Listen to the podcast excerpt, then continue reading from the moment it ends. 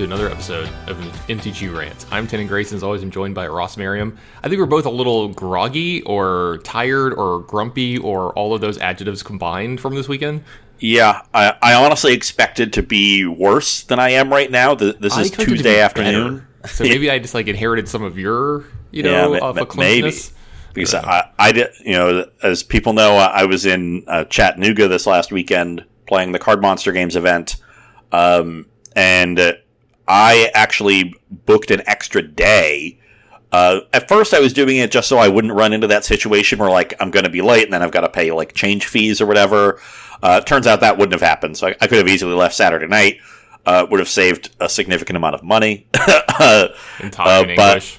Um, I also ended up deciding, you know what, like I'm just gonna have a day in Chattanooga and see the, a city that I know nothing about, um, and ended up uh, spending that afternoon going to the Chattanooga or the Tennessee Aquarium in Chattanooga. Uh, I mean, if, if you don't know, Chattanooga is along the Tennessee River, uh, and so the downtown area of the city is right along that right along the river, and there's just an aquarium there. Um, so that was that was my my sightseeing tour of of the city. It was pretty it was pretty sweet. I'm not a huge like zoo aquarium person, um, but there's I really like the way theirs was set up. Uh, so Yeah. like every it was three separate buildings, and so you got your tickets in this like kiosk, and then one, one building was just the IMAX theater. I saw a very mediocre IMAX movie about the ocean. Um, okay. but the other two buildings, the the actual aquarium buildings, there's a, they're the river journey and the ocean journey, right? So that they divide it that way. But the way they lay out the buildings, you walk in, and instead of it just be instead of just like handing you a map and showing you where everything is and letting you like free roam through everything, they just kind of guide you through. So you take an escalator up to the top floor of, of the building each time. Is the first thing you do, and then you just kind of wind your way around each floor, like in a sort of big circle. See everything as you spiral your way down the building, kinda cool. and then you just end back where you started. I guess that's kind of cool. Yeah, like, so it makes it very easy to see everything without having to like plan it, everything out. And uh, obviously, like they show it to you in a very curated way. Like the river journey, like they they, st- they started at the beginning of a, of a river, like and then you know ended at the delta and showed you the different animals that live in, in various rivers. Um, so that was kind of cool. Um, and I just kind of like see you know I like the travel aspect of going to tournaments. I know most Magic players are sort of get in, get out. I'm only here to play Magic and do nothing else. hi, I'm most Magic players. yeah. Um, so I liked taking the extra day. Probably wasn't worth the added expense to my trip, which was already very expensive given that I went alone uh, and did everything last minute.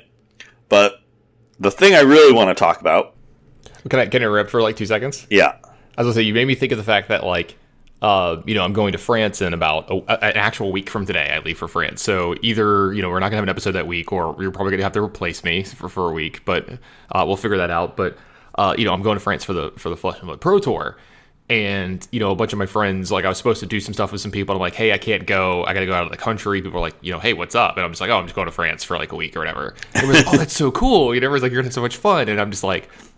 I'm literally flying there, going to sleep when I get there, getting up, working, flying home. And they're like, what? And I'm like, been to France multiple times. Don't give a shit about anything there anymore. You know what I mean? Like, I've already been there, seen the Eiffel Tower, been to the Louvre, had the food, met the people. I'm good. I want to, want to do my job, come home, you know? so it's like pretty funny because, like, there's that point of it too. It's like, I've been to most of these cities before, I've seen all this stuff. You know, if I want to, I will stay an extra day at some places, but I'm like the opposite. I'm just like, get in, get out, like get done, you know, kind of thing. Like I, I've done this. Like, it's going to be nothing but a pain in my butt to go through customs multiple times and all that other stuff. So I'm not looking forward to all that. I'm going to get aggravated. So I gotta, I gotta get myself mentally prepared for that, you know. Because it's because it's the worst. You take like a friggin' you know you're on, you're on a plane practically for like 12 hours because of like you know I have to fly to Texas or I have to fly like somewhere and then or fly. Atlanta maybe. Well, I'm going through I'm going through Dallas because I'm Okay. meeting up with a friend. Uh, and he's like, "Yeah, I'm going through Dallas." I'm like, "Okay, I'll pick I'll pick that flight." So I'm going from Dallas, then to then to France, and like, well, actually, we're we're flying into Heathrow. We're flying into into uh, London. London actually instead because it's just easier for a lot of reasons that I don't need to go into. But like, you know, with with all the connectors and everything, it's annoying. And then the flight back That's the most tilting part. There's no way for me to get any kind of remote, like, direct flight. So I have to fly back to Texas. And then I just sit there for like two and a half hours waiting for my flight home. And then I have to drive home after that. So I'm going to be like tilted off the face of the earth. I'll be like, just let me get to my house. Let me go to sleep for 13 hours, please. Because my jet lag's going to be insane over that week. So. Oh, I bet. Anyway, so your trip I, speaking of tilted, I know you. yeah. yeah, yeah. Speaking of tilted, before I, before I get into the the unpleasantness, I'll, I'll mm. also bring up the other uh, huge positive from the trip was that I had some of the best food I've ever had in my entire life. Surprisingly so, too, right? Like, yes. This wasn't, this wasn't, something that would be like you'd be like, yeah, I'm ready for the food in this city, in you know? Chattanooga, Tennessee. Like, yeah, food capital of the mid east central area, you know. of the yeah, it was I uh, Saturday night after the the modern 10k, I went to a place called the Flying Squirrel. Okay, that's a great name. Yeah, it was a great name. It was a great setup. Their bar was uh, like horseshoe shaped, but one of the long ends of the horseshoe was along the inside. The other one was on a an open air patio so I'm like sitting kind of outside, and the weather was great all weekend, but I'm sitting along the bar. So that was really cool. And I I went to this place because their menu had a specific like section of vegetable dishes like that looked good, like actual vegetarian dishes instead of just like fake approximations of meat dishes. Yeah, uh, some dish we've made without meat on it. Yeah. Yeah, like th- yeah. there's so many places I I go to, especially just like the typical like bar food places where the only vegetarian dishes you can get are either a you know like veggie sandwich where they just take what their their burger toppings and melt some cheese over them and put it on a bun or in a wrap. Um, and uh, you know usually with some like hummus or guacamole mixed in. And then a black bean burger is probably the most common where they're just like yeah we have a black bean patty.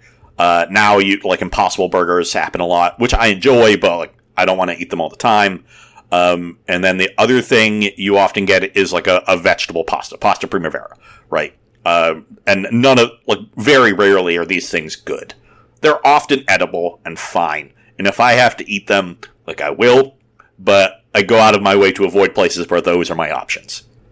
Um, and this, and especially I like, you know, if a place can make dishes that are vegetable centric. And that's what this seemed to be. So I sit down, uh, they had they had blistered shishito peppers as an appetizer, which is one of my favorite things in the world. Uh, if you've never had them, um, and so I started with those, and they were great, uh, but like nothing, you know, out of this world. And uh, I was incredibly hungry at this point uh, for reasons we'll get into, and uh, they had two dishes. They had a, a cauliflower dish and a Brussels sprout dish and I'm like, I think I'm hungry enough that I'm going to end up getting them both. But just in case, I'll start with the cauliflower because it seemed more interesting. I think I actually have a, a I think I took a picture of it on my phone of the of the the menu, the description because there was like a lot of shit. It was like roasted cauliflower with a lot of different like sauces and toppings with it. It was, I think it's the best dish I've had since I went vegetarian. Jesus, like it, that, it, it, it, was that, ridiculous. Okay, like, but the other thing was I think it was an entire head of cauliflower. Like it honestly like sat on the plate like that. It looked like just a full head of cauliflower. So it was gigantic. So I, I ended up not getting the Brussels sprouts. I had planned to go back, but the place was only open for brunch on Sunday, and I was playing another tournament, and then they were closed Monday, so couldn't make it back, unfortunately. Um, but this cauliflower, it had like toasted hazelnuts and whatever sauces they served with it. It was it was like a little bit crunchy because the cauliflower was perfectly roasted. It was like tender, but just a little bit of texture still. And then these like creamy sauces, a little extra crunch from the hazelnuts. It was savory. It was sweet. It was a little spicy. It literally, it was perfect. It could not have been better. So that was great. The place also had some really good beers. I got tweeted about the nectarine sour I had, but they also had a Dunkelweizen that was the best Dunkelweizen I've ever had in my life. Um, and their milk stout was really, really good too. Uh, I had a very good meal there. Uh, and then the next day, I went to a fusion taco place called Bollywood Tacos that made I like fusion. in, taco Indian tacos in non tortillas. I, you didn't see it at home. I think y'all can maybe. My head snapped up. Like, Tannon was like looking down, kind of uninterested in what I was talking I was about. checking my phone. I got a text. Yeah. So yeah. he just parked up. So I I go there and I got two chili paneer tacos. Uh, and th- they didn't have just Indian tacos; they had a bu- bunch of other stuff too. And so I got a uh, a chipotle cauliflower and a uh, what they called fried street corn. They, you know, like how a lot of bars now have mac and cheese bites as an appetizer. They take like bunches of mac and cheese bread and fry it. That's what this place basically did, but with uh, Mexican street corn. Like if, you, if you take the corn off the cob, mix it with all the stuff that you would normally put on the street corn, and then just freeze it, and then you know fry chunks of it.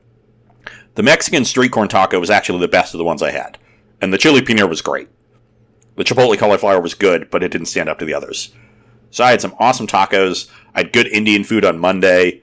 My breakfast Monday, I'd been eating my hotel breakfast through the weekend because the tournament started at 10, so I didn't really have time. And there was this place that claimed to have that you know looked like a, just a good normal breakfast place. So that was my plan for Monday, but they were just closed on Mondays, uh, as a lot of restaurants are. So I had to find something else, and I found this cafe bakery that like you know is a serious bakery.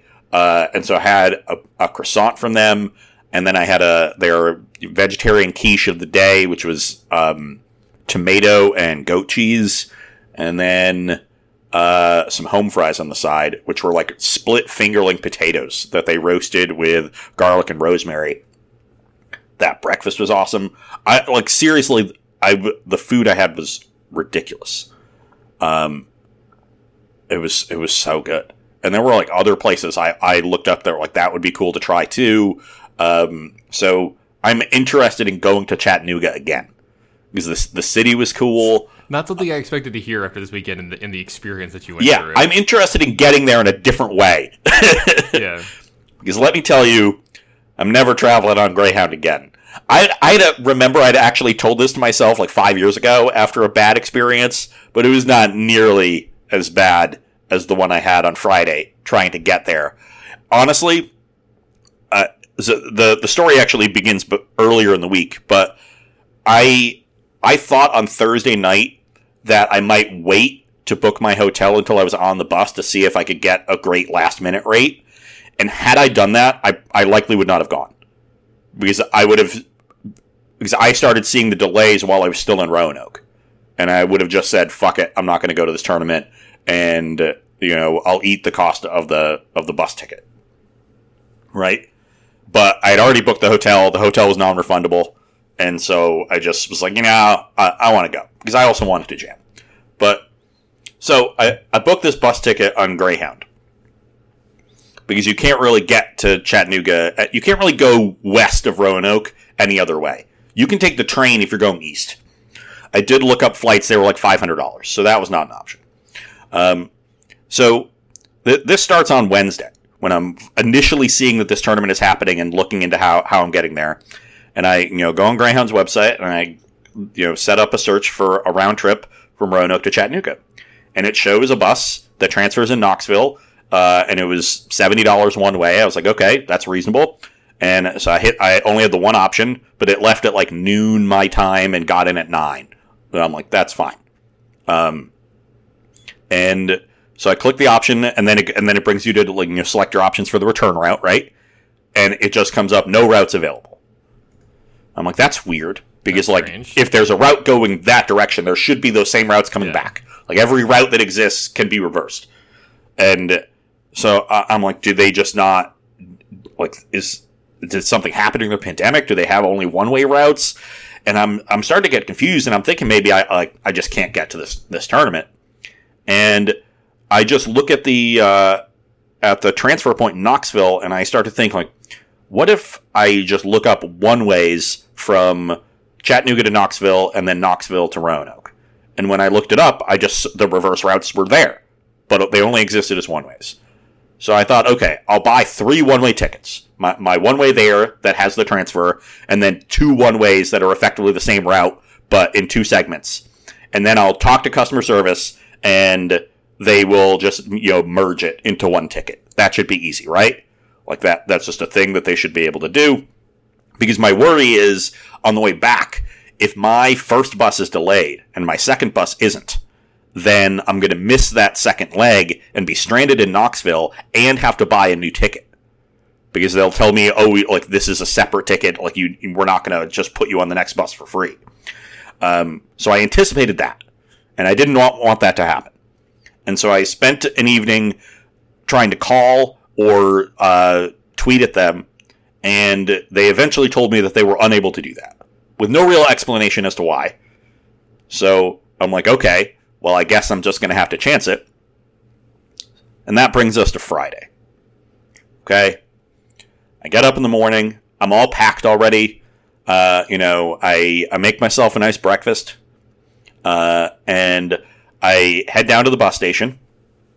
And I get there, you know, an, an hour early or something, just because I'm paranoid about those things. And I'm sitting there, and I just start tracking the, my two buses, my bus from you know Roanoke to Knoxville, and the one from Knoxville to Chattanooga. Now the the bus, my first bus from Roanoke to Knoxville, was already 45 minutes late. It was it was a bus out of Richmond. It was it's the Richmond to Dallas route, and they didn't leave Richmond until 45 minutes after they should have, which seems weird to me. Like, how do you just not leave on time? Uh, but you know, it's Greyhound, whatever. The problem is my layover in Knoxville is only like 40 minutes. So I'm already pushing up against missing that connection. And going there, if I miss that connection, there's not another bus from Knoxville to Chattanooga until the next day. I would miss the tournament if I couldn't find like other alternate transportation. So I'm already worried. So I look at the next bus. That's a route that goes from Detroit to Atlanta.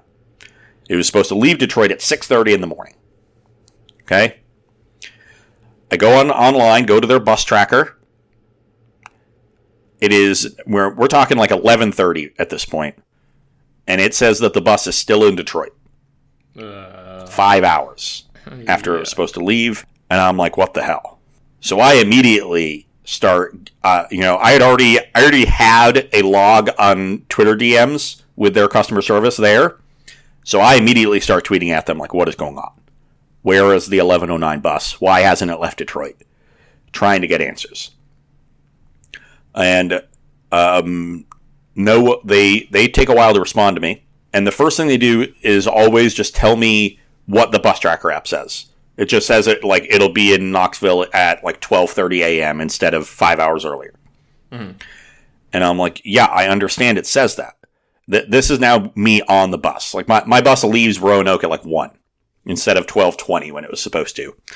We're in middle. It's like middle of the afternoon. We're you know making the drive along on the first bus, and I'm sitting there on my phone talking to them via Twitter, and I'm telling them like your bus tracker. The last time it shows that it's updated is 11:41 a.m. So that's the last time that that, and it's now several hours later, and nothing has changed. Like why? What is going on? Like, you know, is that bus broken down? Are you sending a new bus? Like, what is happening? All they do is tell me, you know, it's coming at 1230. I'm like, that, I already know that. I can use your bus tracker. like, I, have done that. Yeah, I'm asking I'm, for additional information. Yes. And, and you're not being helpful at all. And eventually they tell me to call the Detroit station and they give me a separate number for the Detroit station. Um, and because they will have, you know, more information about it. And I'm like, well, I can't really call while I'm sitting on a bus, but I'll call once I get to Knoxville if I need to. So we get to Knoxville at about 7 o'clock. We're supposed to get in about 6. It's like an hour late, maybe a little less. But at this point, I get off the phone or get off the bus and I immediately start calling. Well, the Detroit station number that they give me just redirects to their normal customer service line, which is not helpful at all. Every person. I talk to, once again, just tells me what the bus tracker app says, and I just keep asking them, like, is the 1109 bus coming? Has it left Detroit? Why hasn't this updated since 1141 a.m.? Why can't you answer any of these questions? Why can't you direct me to anyone who does know the answer to the, any of these questions?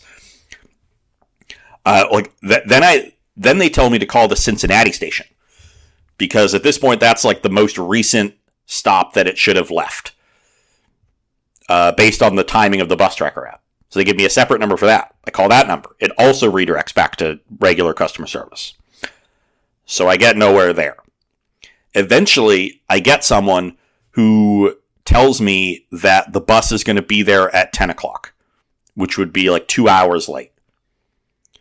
I have no idea how they said they, they called their dispatch team, and that's what the dispatch team told them.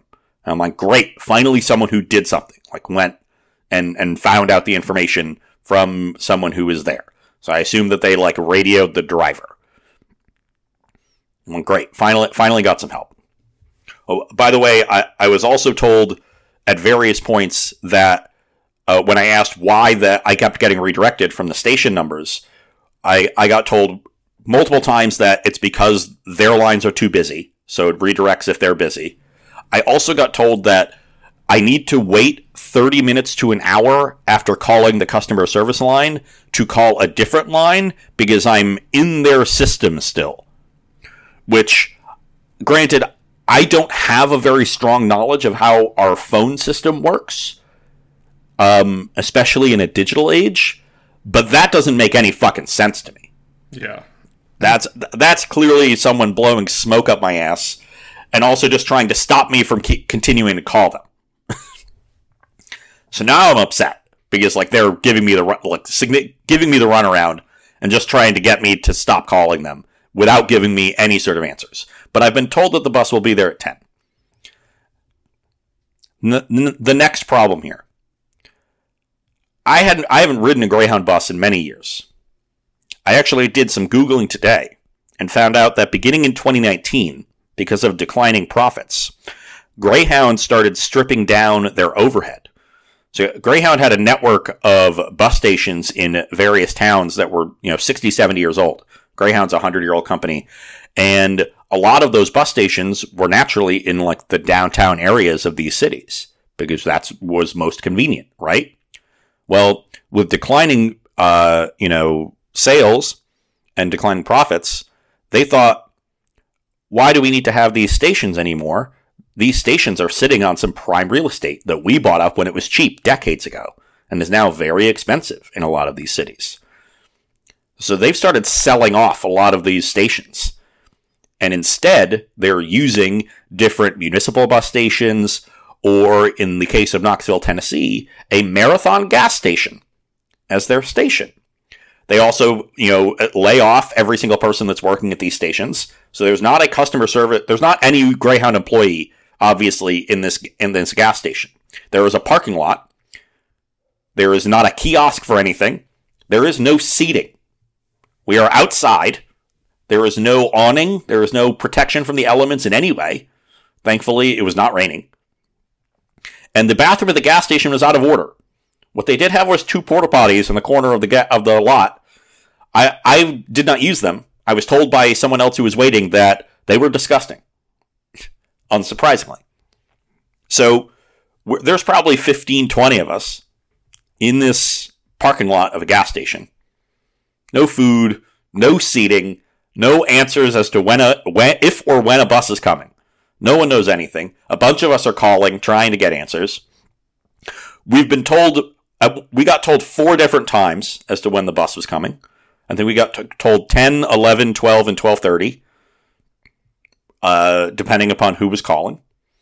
So clearly no one knows anything.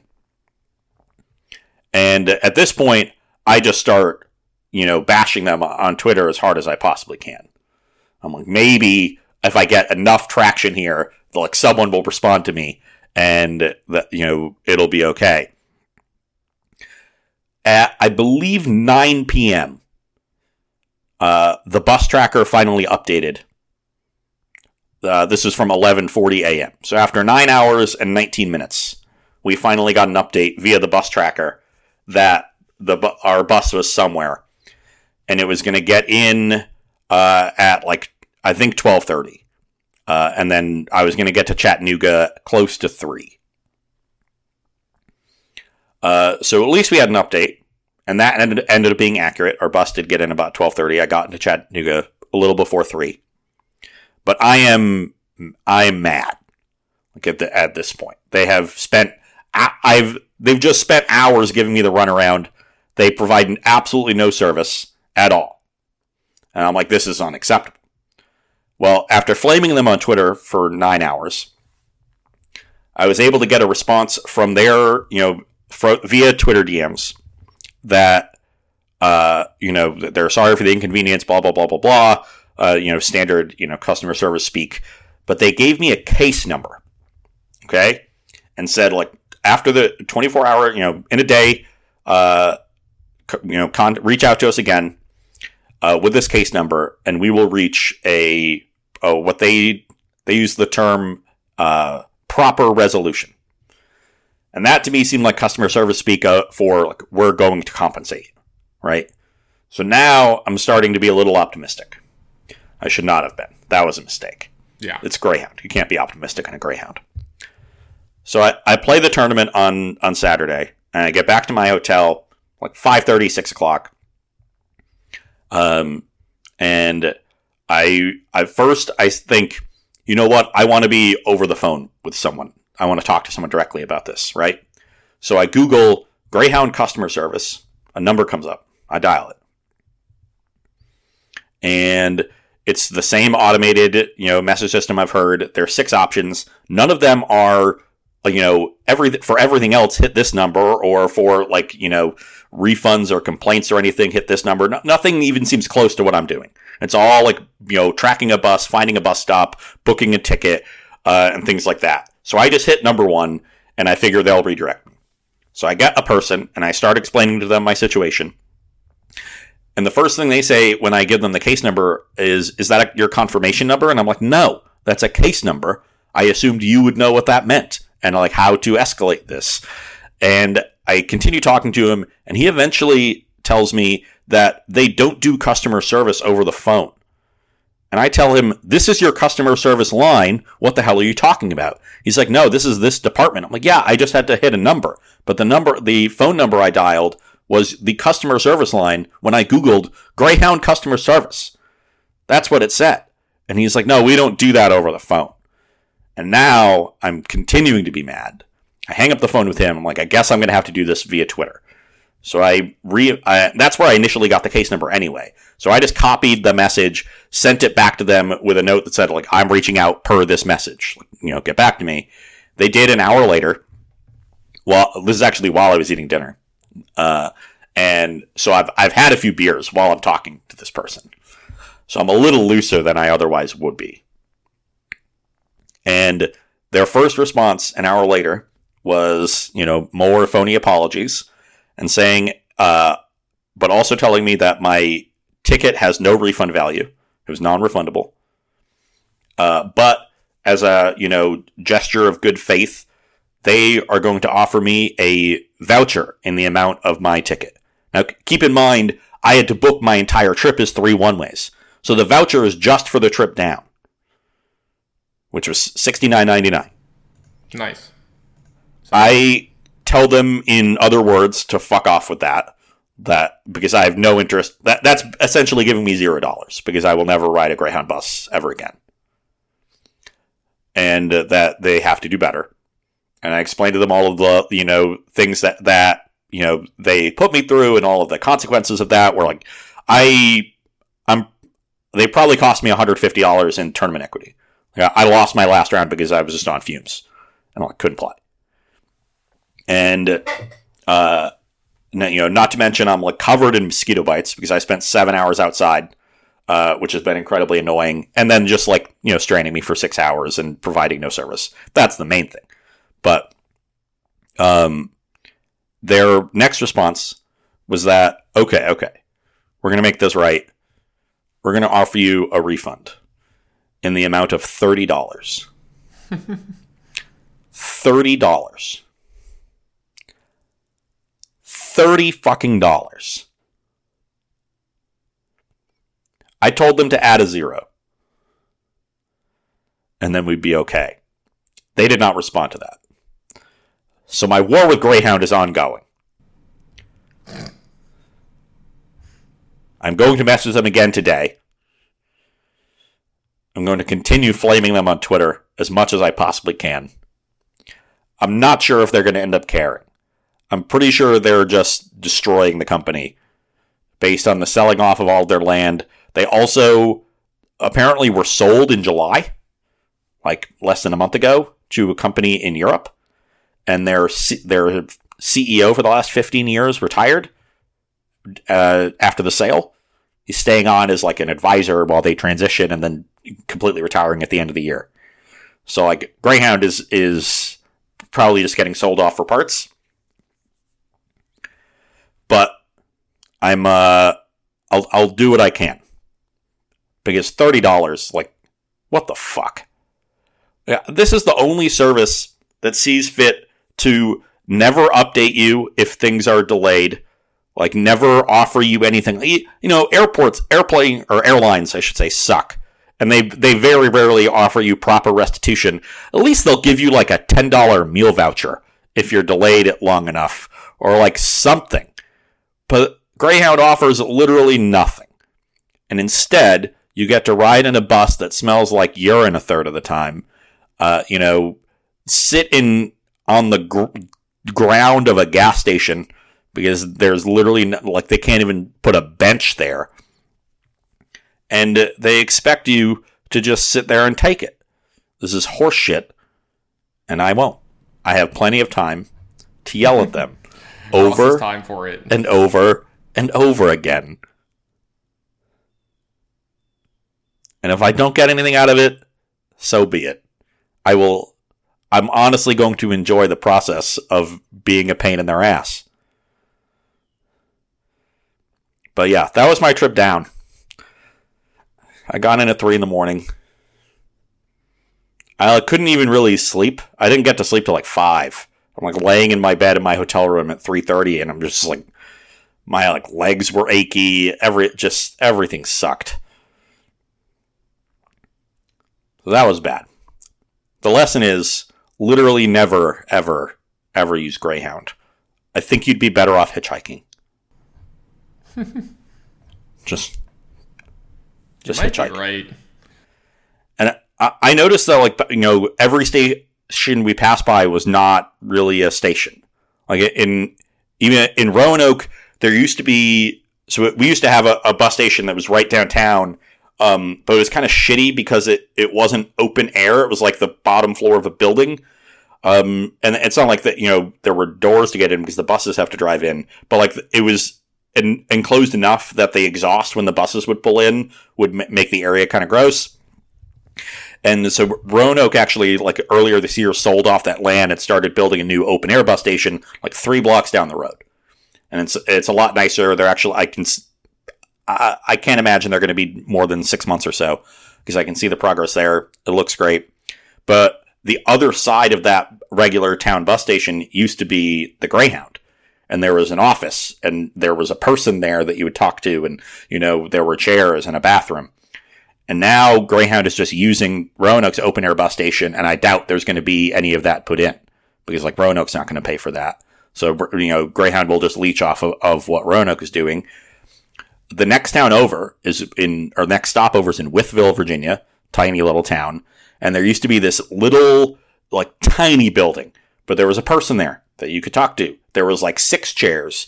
There were two of those like gambling slot machines you see in in convenience stores. That was the Wytheville bus station, which I laughed at the first time I went through like five years ago, and now things are even worse than that.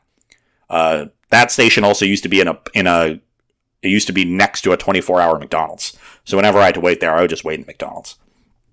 Um, and even you know obviously Knoxville, a city of almost two hundred thousand, had a gas station parking lot. In Chattanooga, another city of almost two hundred thousand, they just used a, a, municipal bus station, and uh, we couldn't even go inside. We had the, there was an awning at least and some chairs, so a, a significant improvement. And like everywhere else, it just seemed like they were stopping in you know random like rest stops and like a Love's and shit like that. So that's basically what Greyhound is at this point. It, they've somehow gotten worse, like significantly worse. It's it's a it's appalling. I, I can't like it should be illegal for them to charge money for the service that they're providing, because calling it a service is um, a misnomer. Mm-hmm. So that's my rant. That is what the show is named. It was a long rant. I might have fallen asleep somewhere in the middle of it. I apologize. My uh, fortunately, my, my trip home was actually uh, pretty easy. Uh, When I when I first lo- I got to the bus station and started went into the bus tracker, and my first bus is now the Atlanta to Detroit, right? Just the reverse of the previous route. And it was 35 minutes after it was supposed to have left Atlanta. The bus tracker hadn't updated, so now I'm I'm worried that we're happening again. oh no. and I start making plans, um, you know, to figure something out. But it ended up only being about an hour late, and I had a two-hour layover instead. So it, uh, it was actually better because it meant I waited an hour in Chattanooga where there were chairs instead of an hour in Knoxville where there was no chairs. Yeah. Um, and then the second bus was like we hit traffic for a bit, so we ended up like 20 minutes late. But I was supposed to get in at 5:40, and the bus, uh, the local bus that would just bring me home, isn't going to leave till 6:15. So instead, they just got in at six. So uh, the delays ended up not costing me because it was baked into my my itinerary. But um, so at least that was mine. Uh, a, a minor miracle there, but a warning to all of you out there: if you ever think about taking a Greyhound bus, you shouldn't do it. All right, should I'll do make sure not to do that.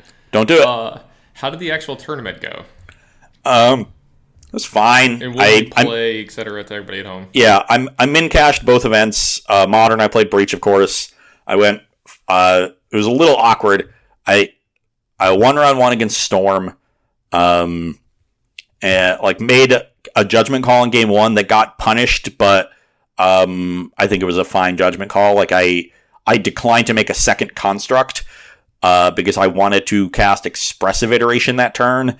It was going to reduce my clock by a turn, but I didn't think the uh, the added clock was going to be enough without some disruption. So I needed to iteration to find like a bolt to kill one of the you know a Baral or a, a Electromancer or something like that.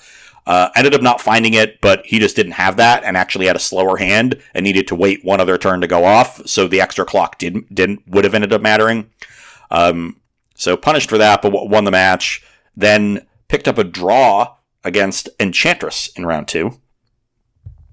Um, both game and he he won game two on turn five of extra turns. By the way, it's not like we could have played faster and ended this match because game I almost won the match one oh one. Um, the problem was game one. I uh, I had a ton of pressure, so you had to play early solitary confinement and never really got much going. He was just treading water while I'm just digging for the combo to kill him because Thas Oracle doesn't care about solitary confinement. And I just couldn't find a breach. They were all in the bottom 20 cards of my deck. And so it just took me a very long time to find them. And then my opponent made me just go through the entire combo, which took a little extra time.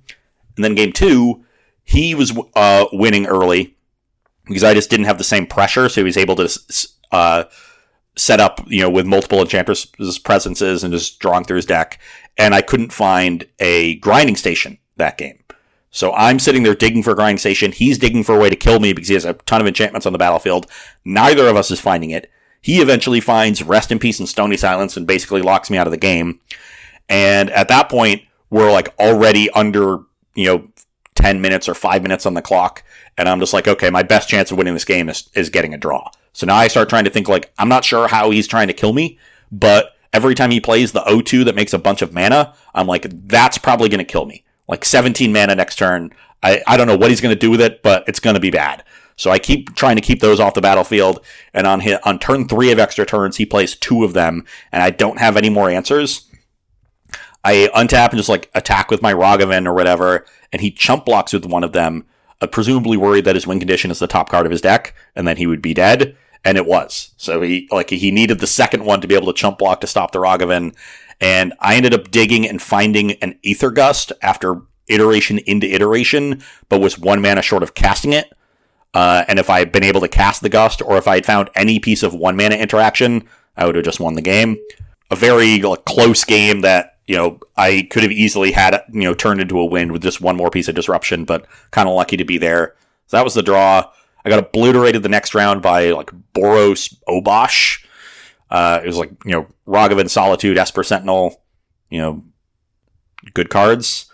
But my draws like I drew seven lands in a row in game one. technically four lands in expressive iteration, but the iteration hit three lands, so seven lands in a row. Um, and n- none of them Urza's Sagas, by the way, or Otawara. There is seven mana producing lands. Um, and then uh, I guess no, that was game two. Game one, he uh, game one when he so he reveals Obosh, and I'm like, okay, I am thinking he's mono red, and so I'm worried about Ragavan when he's on the play, but my hand, I'm oh, no, I'm on the play. Sorry, uh, so but I'm still worried. Like I'm just thinking about what's in the mono red deck, and my hand didn't have a one drop, but it did have turn two Ledger Shredder Bauble, so I think like oh two four, he's not going to be able to answer because he's mono red. He's probably playing Bolt and Lava Dart. That's what that deck plays.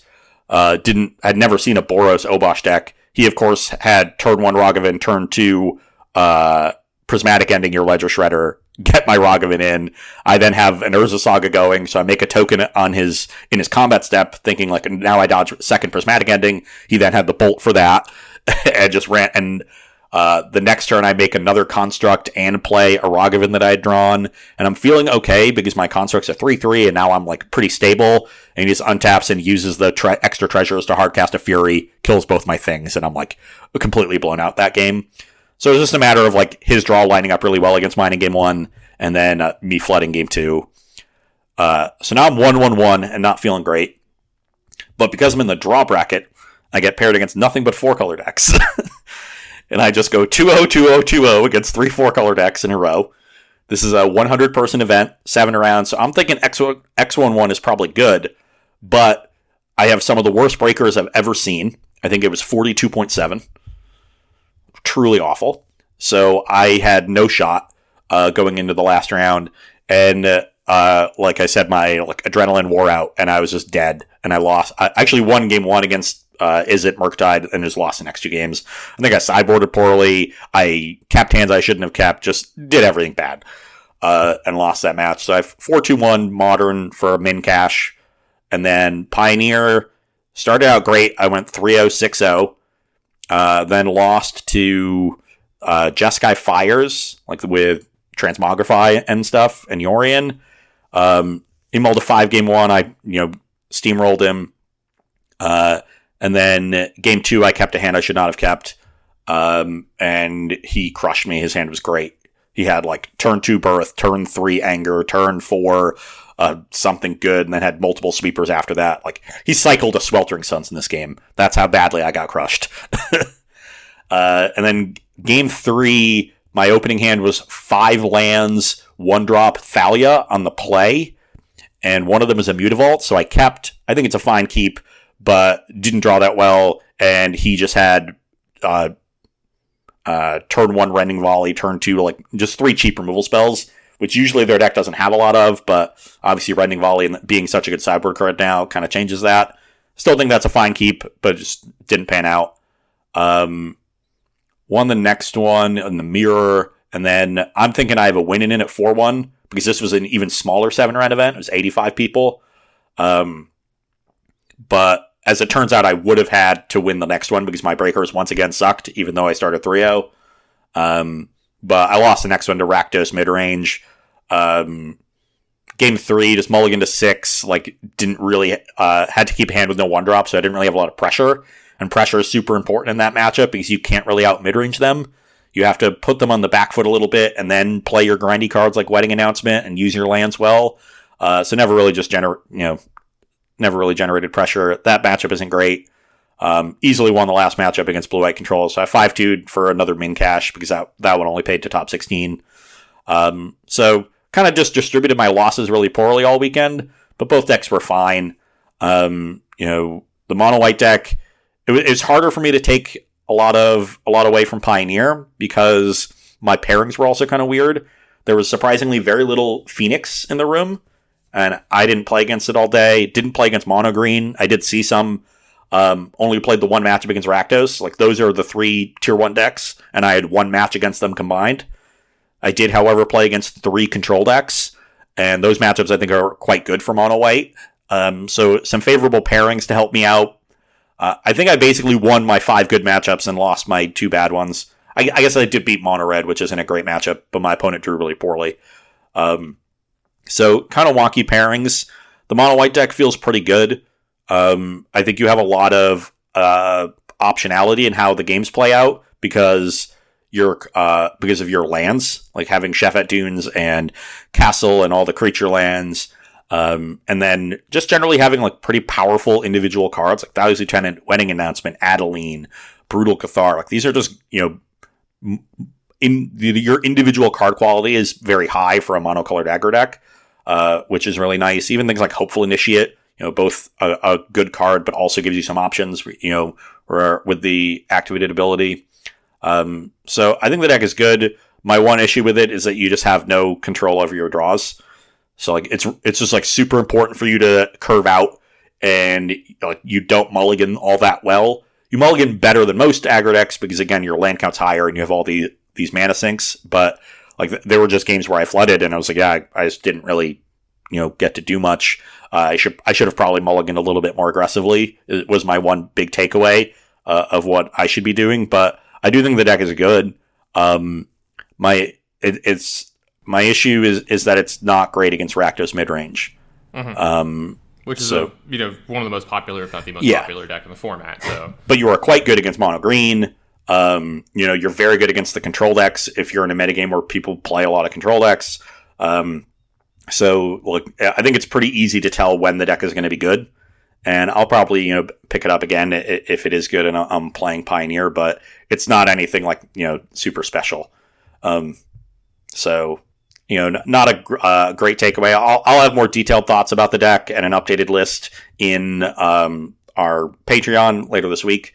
Uh, I'll probably write that up tomorrow. So if you're if this is a deck that you're really interested in, like you know, if you play aggro decks, I think I do think it is the best aggro deck in the format. I think it's better than mono red. I think it's better than mono blue spirits. I think it's better than Bant humans. I don't I don't really understand uh, like why you would obliterate your mana because I don't think the individual card quality actually increases that much. Like Werewolf Pack Leader, Experiment One, and Collected Company and Reflector Mage, th- those are the cards you gain. But like, is Reflector Mage that much better than Brutal Cathar? Is like Collected Company even that much better? Like Collected Company is pretty good, um, but like Were- Werewolf Pack Leader is solid. But the two drops in the mono white deck are awesome. Like Thalia, Thalia's Lieutenant, and Luminarch Aspirant are some of the best cards in the deck. I think your floor is much higher with the mono white deck, which I like. Yeah, um, the consistency. Your lands, are, your lands are so much better. I mean, that more than just your mana base. Like you have actual lands that do things, which yeah. is really nice. Like all of the best aggro decks that I've I've played in Pioneer are the ones that were like mostly monocolored and curve out really well, but then also have like Mutavault plus like you know any yeah. of the desert lands or you know the creature lands that come along with that. Yeah, I was I was playing ten utility lands in a yeah. in a 22 land deck. So it was four Mutavault, three Shefet Dunes, uh, one Castle Ardenvale, one Cave of the Frost Dragon, which I did activate, and and and Eiganjo. So uh, one notable thing I did differently was I played Thraben Inspector, which I really liked. Um, certainly helped it when I played a lot of grindy matchups, but I also think it's like I think it's just a, a good card. You I played more one drops than most lists too. Yeah, you like wanted an extra like one or two one drops from yeah, the average I, list. I played four. I played 14 one drops, and I would I remember, continue to do that um, moving forward. Yeah, I've got to agree overall with your sentiment on like how you feel the aggro decks in the format are because like while I'm not a Pioneer expert, I've watched and played. I mean, I've watched a ton of Pioneer and I've played a little bit of myself and the mono red deck to me feels almost unplayable at this point, which is like sad to say, but I just don't think it's good enough anymore. Yeah, I, I agree. Um, it's it's not really able to play into the like mid game with planeswalkers the way you would like it to be able to play because its answers aren't very good. Your cards um, aren't good enough anymore. I think. Yeah, the card quality really isn't there. Whereas cards like Wedding Announcement and Adeline, like they can take over a game. Adeline is messed up. Yes. Also, like that card is hard to kill in this format. Like they have to dreadbore it or like that, everybody has know. rending volley, which is kind of a problem. But you yeah, also have I mean, things like brave yeah. the elements. You have uh, some, you know, if they're tapped out, you can protect it with a bodyguard sometimes. Um, so yeah, you have lots of ways to protect your your key creatures. Uh, which is another thing I liked about the deck. It, that's another way that you like you get a lot more play. Like I often saved my Thalia until turn three so I could like play it and play Dauntless Bodyguard with it and protect it. Um, you know, because it, it, was important in matchups, and that, just things like that. Um, that you know let you actually outplay your opponents. But what's the name of the one drop in it? It's the one two with training. Hopeful Initiate. Have you seen the price of that card recently? Did it go way up? Yeah, it used to be like literal no money, and now it's like eight to ten dollars a piece or something. But this was like last week when I checked over because you know this deck is good and people need it for this deck so and stuff. And yeah, they were that, they were. All, that was actually car- the one card in the deck I had to borrow because every store in Roanoke was sold out, and every mm-hmm. no vendor there had any. yeah, it's it's also from a set that just did not get opened yeah. because it's from the uh, the Innistrad sets, and I don't know if you remember me talking about this, like I had a high hope for that set, but not only was it, you know, still during the time where there wasn't a ton of in store play, there's not a lot of standard, but also they made the double feature uh, set from that set, and it was, I think, possibly one of the worst products ever made for Magic. You know, at price point and stuff when they released it and everything, I was like, this is just, just, just seems like a flat miss to me. And it was, out of all the people I've talked to, like, I'm sure it sold okay at some stores, but like, you know, my LGS, and then like my friends who all own or run stores or people who like you know make the ordering they were just like yeah this was awful and the, the problem is is especially if you're like a, a WPN accredited store like one of the big ones you have to order a certain amount otherwise like your allocation for the next sets will be turned down or like yeah. lo- you know lowered and you don't want to deal with that because coming up after that was you know the stuff that was going to sell like crazy so I, I feel like they kind of knew that was. I don't know. Just it, it felt weird. So like, it's a long way of saying that card just doesn't actually exist in paper. So it's like one of those things. It's it's weird. It pops up and you know you and I've seen this in the past where like uncommons or random mythics go from. I mean, what what is it? Temporal Trespass for the the Phoenix deck used to be like a one dollar or two dollar card. Now they're like twenty dollar bills. Yep. And stuff just because it's a it's a mythic from a set that hasn't been out for a long time and hasn't been reprinted and stuff. So yeah, and nobody owned them at, because it never saw any play. So you know, people bought them up really quickly. Moral of the story there was, but never get rid of anything. Yeah, I I talked with my uh, with my teammates for Baltimore this weekend after the the tournament because uh, I know Dan, who is in our Pioneer seat, has been you know waffling a little bit on what to play. Let me guess between red, black, and something. And yeah, um, but uh, you know, I, I, I, you know, told them essentially what I just told you about mono white, and they just responded with, "Yeah, that just sounds like every Pioneer deck." And that's what I've heard from people that are playing a ton of Pioneer right now. Like, the, it's that situation where kind of every deck sucks because they all have significant weaknesses that can be exploited, and there are just you know some number of games where like your draw doesn't come together, and you know you can't really do much about it. Um, the the modern decks just have so much more control over their draws that you feel like you know even even in games where you lose that you you had a lot more decisions to make. Now I do th- still think I played a lot of decision intensive games. I definitely had games that you know I just outplayed my opponent significantly, and if we had reversed seats, I would have won from either side. Um, so that's might be a little bit overstated, but um, it's definitely you definitely have less control over your draws in mo- in in Pioneer than in Modern. The issue with Modern is that there are so many more powerful threats that will just run away with the game if left unchecked. Things like Ragavan and Omnath, um, and you know combo decks that mm-hmm. that exists. So um, you know everybody's the games are a little bit more condensed in that respect. But yeah, I, I just I came away you know pretty pretty medium on, on the mono white deck. I think it's solid. I you know, like I said, I, I do think it's the best aggro deck, and I would. I don't know if there's like another tier two deck in the format that I would say is better than mono white. Like I, I think I might put it as the fourth best deck. You know, after that top tier.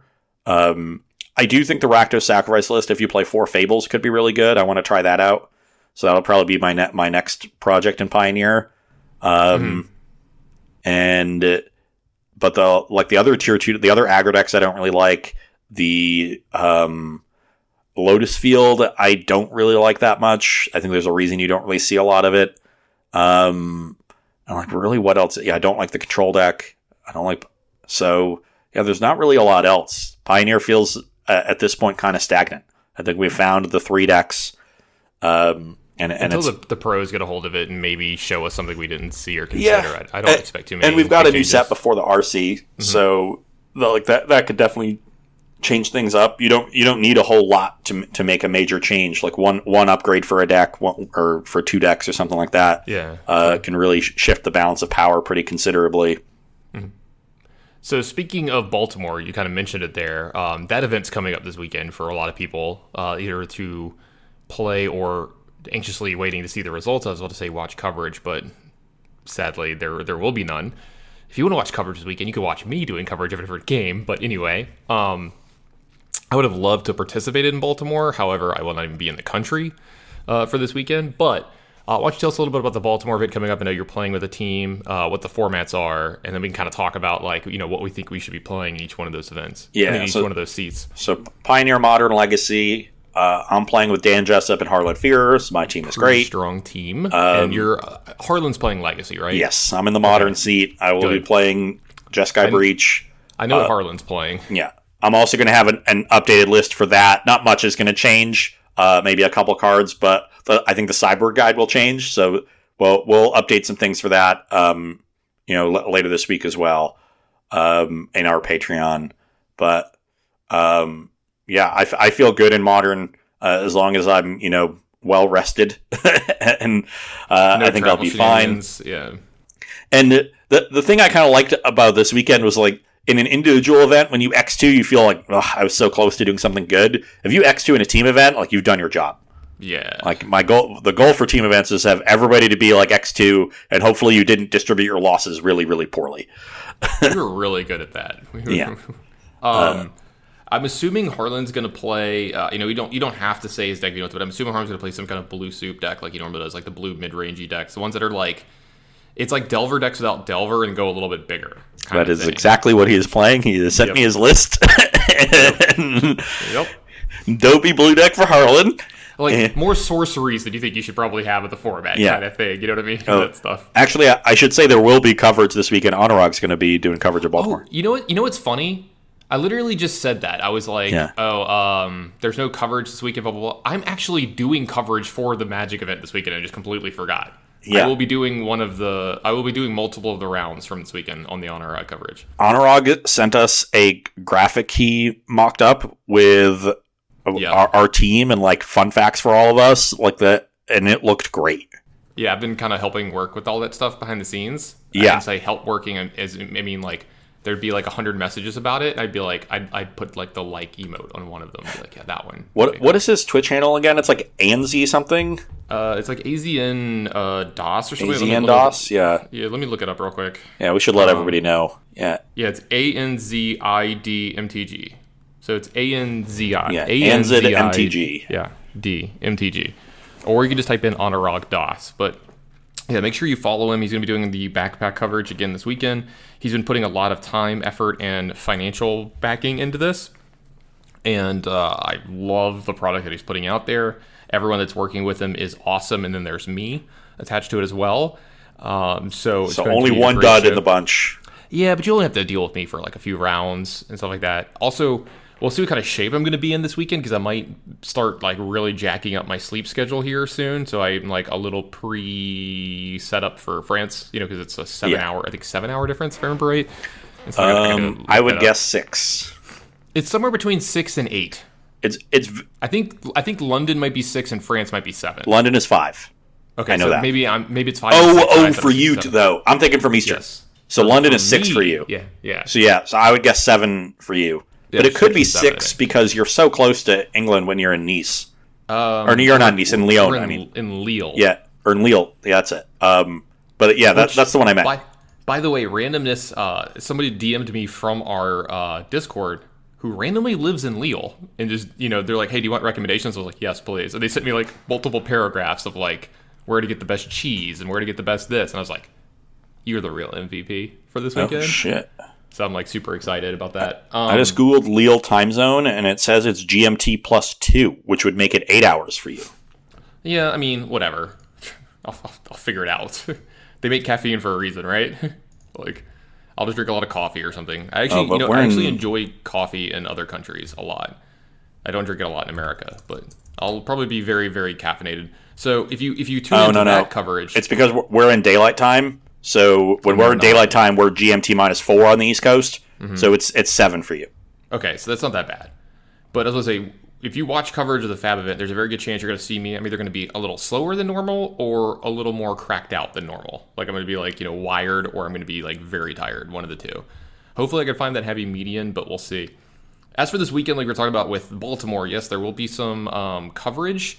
I'm super excited. Tell you what, give me like literally two seconds here. I'm pulling up a, a chat. I'm just going to keep talking so it sounds like I'm not actually doing anything like that. But I have this the tentative schedule, and it is whew, uh, Hayu, Manny Devati, CCR, uh, Lee is in there from you know asking the best questions in our our Discord. Nice. Uh, Jonathan Sukenik is going to be going on as well, and it sounds like I'm going to be working with Jonathan Sukenik this weekend. Um, also, uh, Drake will be involved. Joe Lossett will be involved. Lots of huge names to be super excited about this weekend. Um, I don't think Reed Duke or Jarvis Yu are going to be on it, but usually they're involved as well, so we'll see.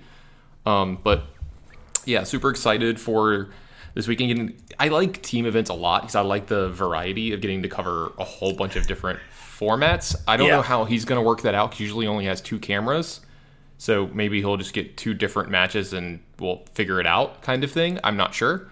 I, I don't have to make that decision, thankfully. That's not something I have to deal with, but. For the three formats, do you have like a, a specific deck that you would recommend? Because like I know what I would play, in all three of the formats, and I'm not sure how you feel. Which is funny because like I actually played a good bit of Magic over the last week, like way more than I normally do, and I actually played a ton of um, a ton of Modern in paper. I went, I actually spent the weekend for about four days in Austin, Texas, with some friends of mine, and uh, when I wasn't, you know, like hanging out or playing some poker, we were just they had every deck in Modern sleeved up, like on a table, and I was just like, yeah, give me one, give me one, let's go. you know, we played and I played some games of four color for the first time, like physically playing it myself. You know, I've I've cast it a bunch of times, I've watched it a bunch of times, and uh, holy god, that deck is annoying on both ends of the of the table. Like, fetching is insanely difficult to Yeah. make sure that you get it right, making sure your mana bases always work. You never run out of gas, so that's great from your side and awful from the other side of the table.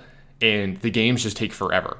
But I see why people gravitate towards it. And if you're going to play that deck, I recommend A, not playing cold, and B, playing as quickly as possible for the same I, reason. I would recommend practicing shuffling an 80 card deck.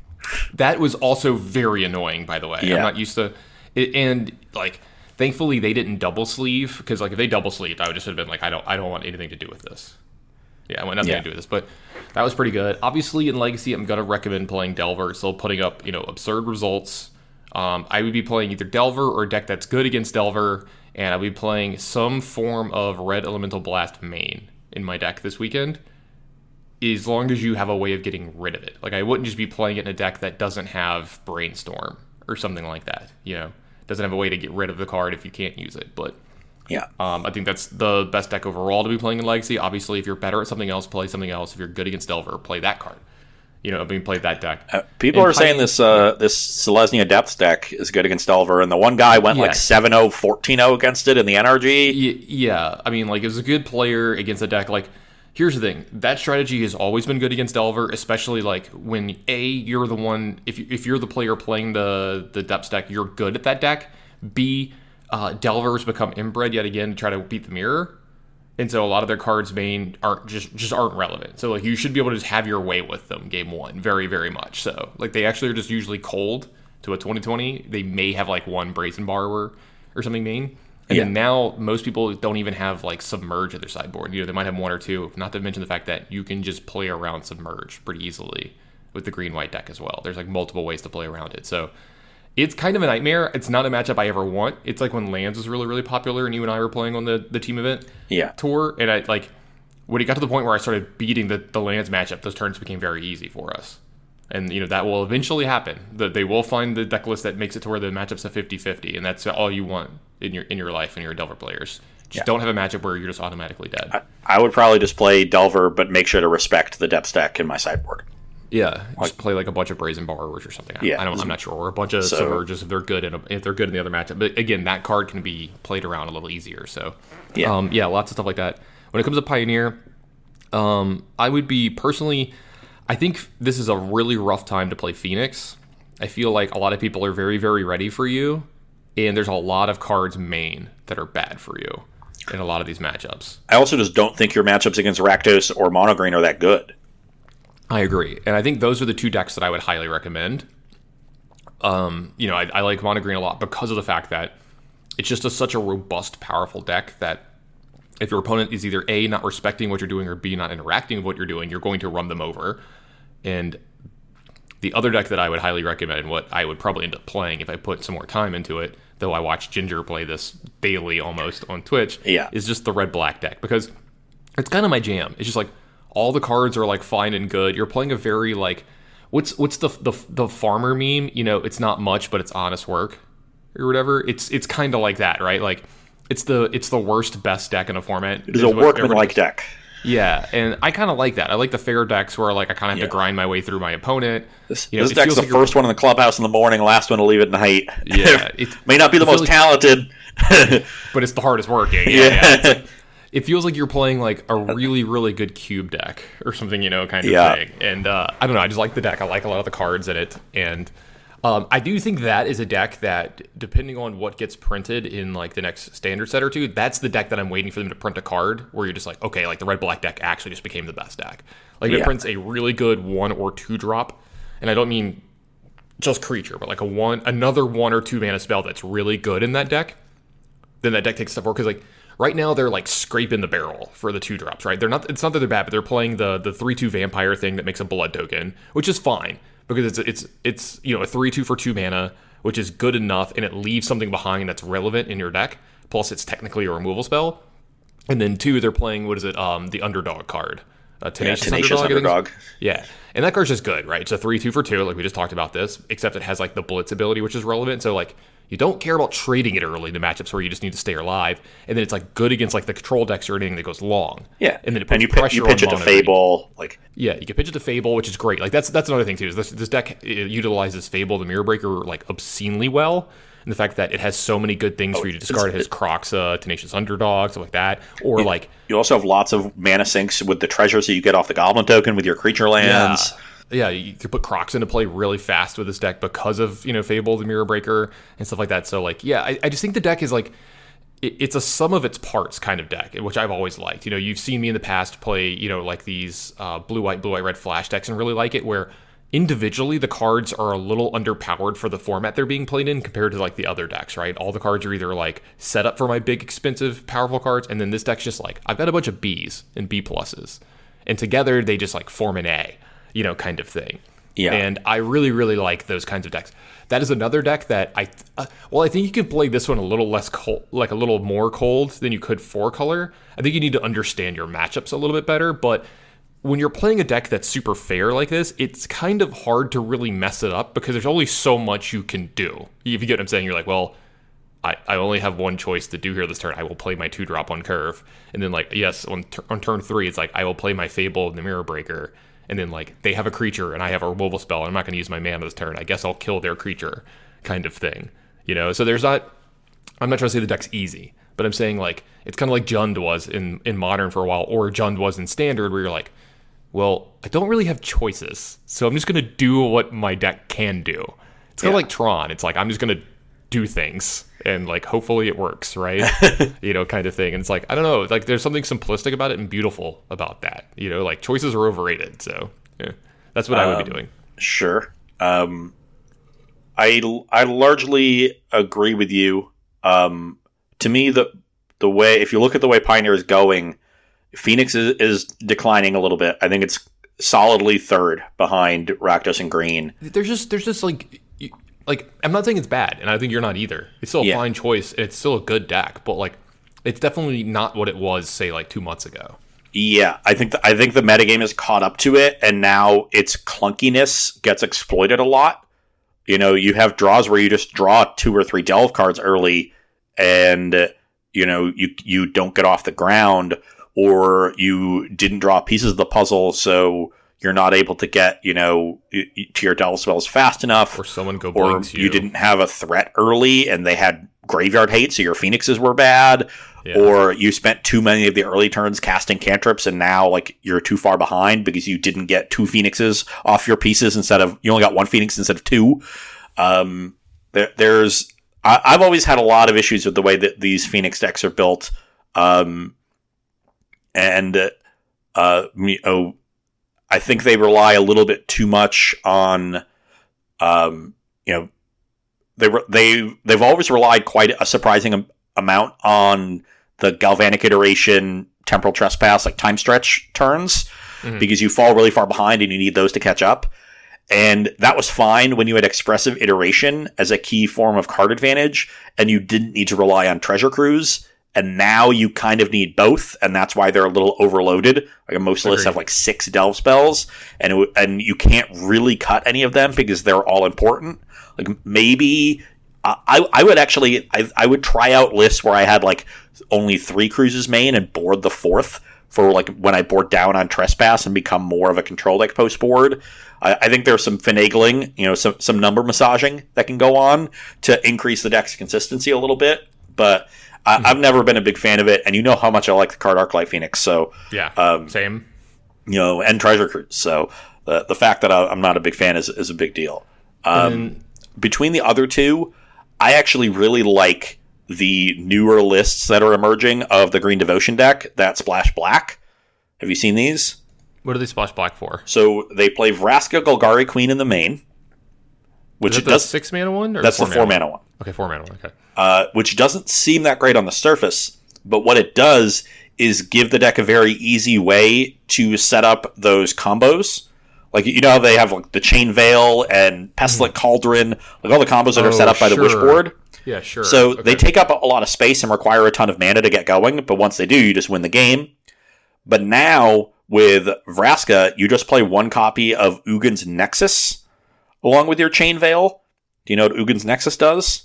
Remind me. I can see It it, in my mind. It's a five mana artifact Yeah.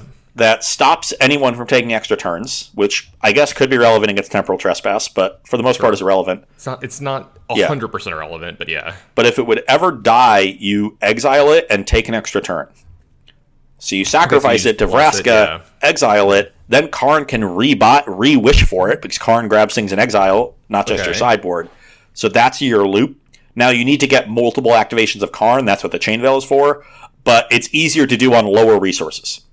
Mm-hmm. You also get a little bit more interaction, uh, which is important sense. because one of the things that I think is propping up Rakdos. Um, I, I thought Rakdos would kind of recede with all these mono green decks coming up, but mono green can be a little weak to the aggro decks, in particular mono white. I think green is fine against red, and that's one of the problems for red, but it's also really bad against the spirits decks. Like it, mono blue and, and Bant spirits are very good against green devotion. And there's a lot. So the sum total of all these aggro decks between uh, mono white and spirits and, and these things um, helps su- suppress mono green. But these are also solid matchups for Rakdos. So th- they prop up Rakdos both by suppressing its main predator and introducing more prey to the ecosystem. Um, and that's one of the things that has made Rakdos, you know, as good as it has been recently. Um, but the other thing that Black Splash gives you is you just sideboard for Fatal Push. And Okay, have an 11 card Wish sideboard instead of a 15. And now you have Fatal Push and Vraska in addition to like your normal plan. And the mana base is pretty easy to work out. Uh, like obviously you do take a little damage off of Overgrown Tomb, but it's worth it to have those like, you know, turn one elf, they play a one drop, you go, you know, second ramp spell, fatal push your one drop, like you're winning that game. Yeah, they're dead. Yeah, they're dead. yeah, the game's over. So uh, I think those lists of mono green are really, really good. Uh, I guess I should say those lists of devotion, since that's a Mhm. Golgari devotion. That's what I would play. Um, you know, devotion just wasn't. That was not a deck I could put together on short notice for last weekend. Uh, if I decided to go on Wednesday, like I, I basically had Thursday to pick up a deck, and I own very little of the Pioneer Devotion deck. I think I own Llanowar Elves and Elvish Mystics and Forests. Sure. Sure. I, I own two Nykthoses, but one of them's foil. say. I was say you do have a foil Nykthos. Yeah. and, and a regular one. You get one for top eighting, a regular one for top eighting. oh, okay. So I have two have plenty of these. Nykthoses, one foil, um, and but the, that that's where I would lean. Um, but if you're more of a like a mid range player, I think have and have a good build of Rakdos, perfectly serviceable. Um, And then in, in modern, uh, you all obviously know that I really like Breach. However, that's not a deck I would recommend to everyone, especially if you're picking it up without a ton of reps. Um, you know, if you're right now in your team's modern seat and you're completely lost, um, like four colors also not a deck you can really play with a lot of reps. Like maybe Murktide is your your best option. Um, so, so I actually played like a decent bit of modern rails over this weekend, and like, well, I think Murktide is a decent choice to play like cold. I will say that like I was very unimpressed with it into four color, and I do think four color is going to be one of Yeah. the most popular decks. Like I think I don't think like, you Murktide is that good. I just don't think you can keep up. Also, like almost every time that I was playing Murktide, if my opponent somehow resolved uh like three mana Teferi, which like isn't the hardest thing to do, I just died. Like I was just dead. Like I just I just could not keep up, especially if I couldn't unholy heat it right away. You know what deck really did impress me from all the games that I was playing that like I didn't expect to be impressed from, and I was just having trouble with it with every deck was Yeah. blue white control. I yeah, Ross just made a fa- face. I was just super impressed with how relevant like Chalice for one was in so many matchups, and then the fact that you just have like a counter spell and like an instant speed planeswalker and some removal spells, and it was just good. Like I was just having trouble beating it way more than I thought I would.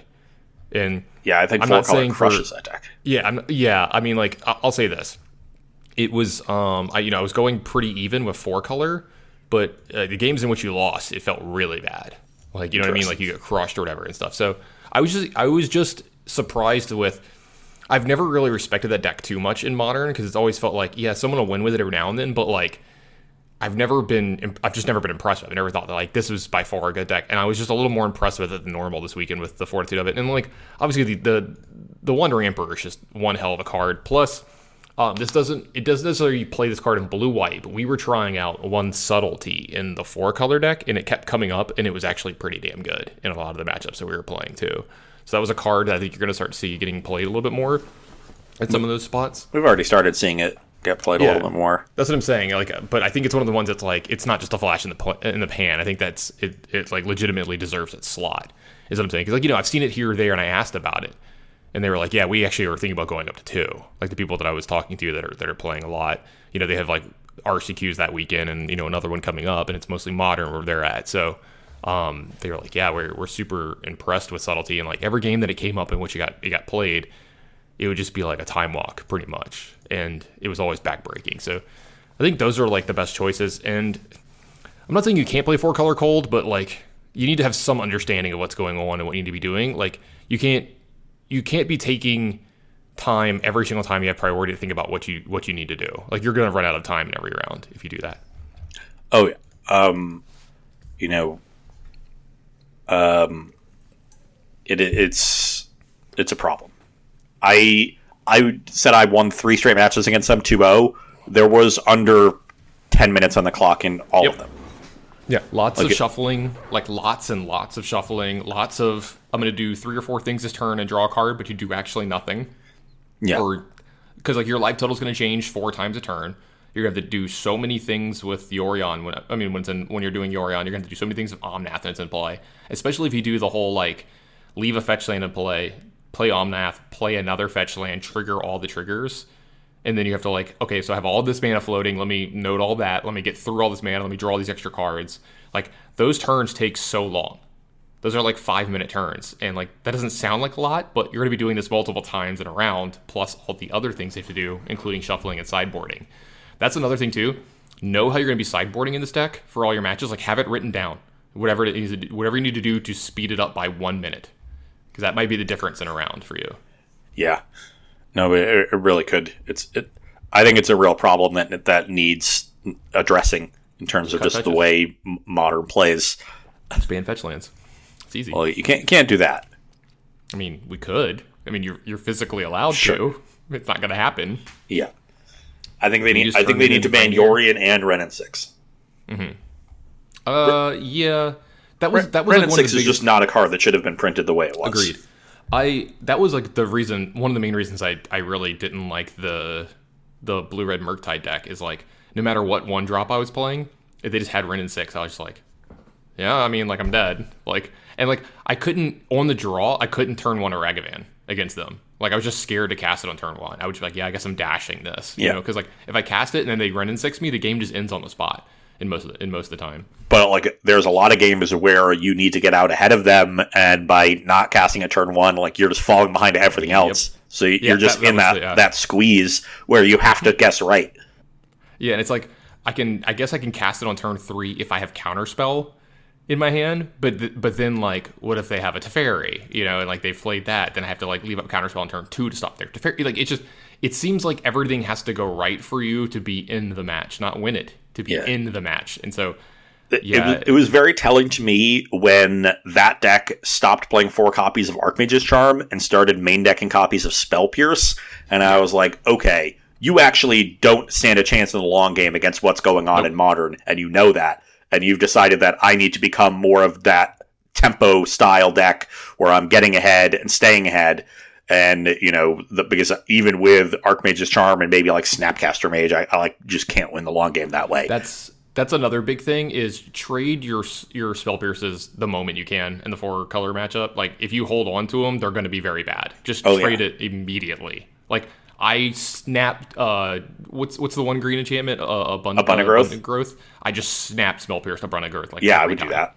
Yeah, like literally every time. Just every like even if they did it on like you know turn two or three, like when they didn't have two mana up, like on turn three they're like lead on abundant growth. They'd be like, all right, spell pierce it. Like I'm just trading this for any card I can. N- not only are you likely to take a card away from them later when they Yorion, you're also probably dealing them two extra damage because they probably have to shock at some point instead of getting a basic, which also makes their Ice-Fang Coatls worse. Yeah, and like it helps you get your stuff into play faster, right? Like it helps you get Murktide into play faster. But the biggest, like one of the other big problems in matchup is like all of my good turns where I'd be like, you know, consider, put something in the yard, play a spell, fetch, like, uh, like unholy heat your thing now that I have delirium, and then with my last two mana, make a giant Murktide. The thing is, you almost ha- always have to make your Murktides a seven seven. You almost always have to remove four cards from your yard that are instant sorceries because you don't want it to get unholy heated. You don't want it, them to trade one mana for it. So that's the problem is like you're you're putting a lot of resources into it from your graveyard, and then they'll just play. It's like the last play of your turn, so you're tapped out, and then they just play a Teferi and bounce your Murktide, and you're just like, what do I do? Like you know what I mean? Like it's like I'm damned if I do, damned if I don't. And then and then like there's gonna be the times where like yeah you make it a seven seven they don't have Yorion but like I mean they don't have Teferi but then they just have a Solitude so like it just seems like a nightmare to me so I'm I'm not saying you can't play this deck but I'm saying that like I think that deck's overrated for sure Yeah, it, it seems to be in a not great spot to me uh, I just think it, I think Breach just does everything Murktide is doing, but better. yeah it has a robust way to win the game that Yeah. doesn't get interacted with by Teferi and stuff so In in the days of Lurrus, um, like Murktide Regent was a lot harder to kill because there was a ton of uh like drowns and pushes in the Shadow deck, um, and that made Murktide I think a lot better. And that deck also had a bunch of dress downs and engineered explosives, which were good against Saga because also Saga was more popular with um, Lurrus around because the Hammer deck was more popular and better. But in a post Lurrus world, when things have slowed down, everyone is a lot more prepared to answer Murktide Regent. There's no black decks anywhere because they're all unplayable. There's a lot fewer dress downs and EEs because Temur Rhinos has also declined a lot recently. Um, and so Urza's Saga, I think, is just a significantly better way to back up your early threats um, and unholy heats than Murktide Regent. And not to mention that in addition to Saga, you also have the combo. Um, so, yeah. Uh, you know, I guess the combo is sort of replacing Counterspell and, and Archmage's Charm. Um, so you have less disruption, and, and instead you have a combo. You can look at it that way. But uh, yeah, I would just breach over Murktiding all day, every day. But honestly, like that's the only deck to me that feels like it's a little bit easier to just pick up and play, other than like Burn, which is you know horribly underpowered. But honestly, like a fine deck because I think it's solid against Murktide, um, and you know, and and against or solid against Murktide and four color. Um, but it's uh, just a horrifically underpowered deck. Um, so honestly, my recommendation in modern would be like, you know, find somebody who is a specialist with whatever archetype they're playing. Like you, you could win with Yawgmoth, with Prime Time, with Hammer Time, with, you know, is a Murktide with four color. There's a lot of decks that you can win with in modern. Um, but you need to know what you're doing. You need to be able to play quickly, get through your games. Like the modern seat needs to be somebody who is playing by themselves because you don't have the time to dick around talking to your, your teammates about what's going on.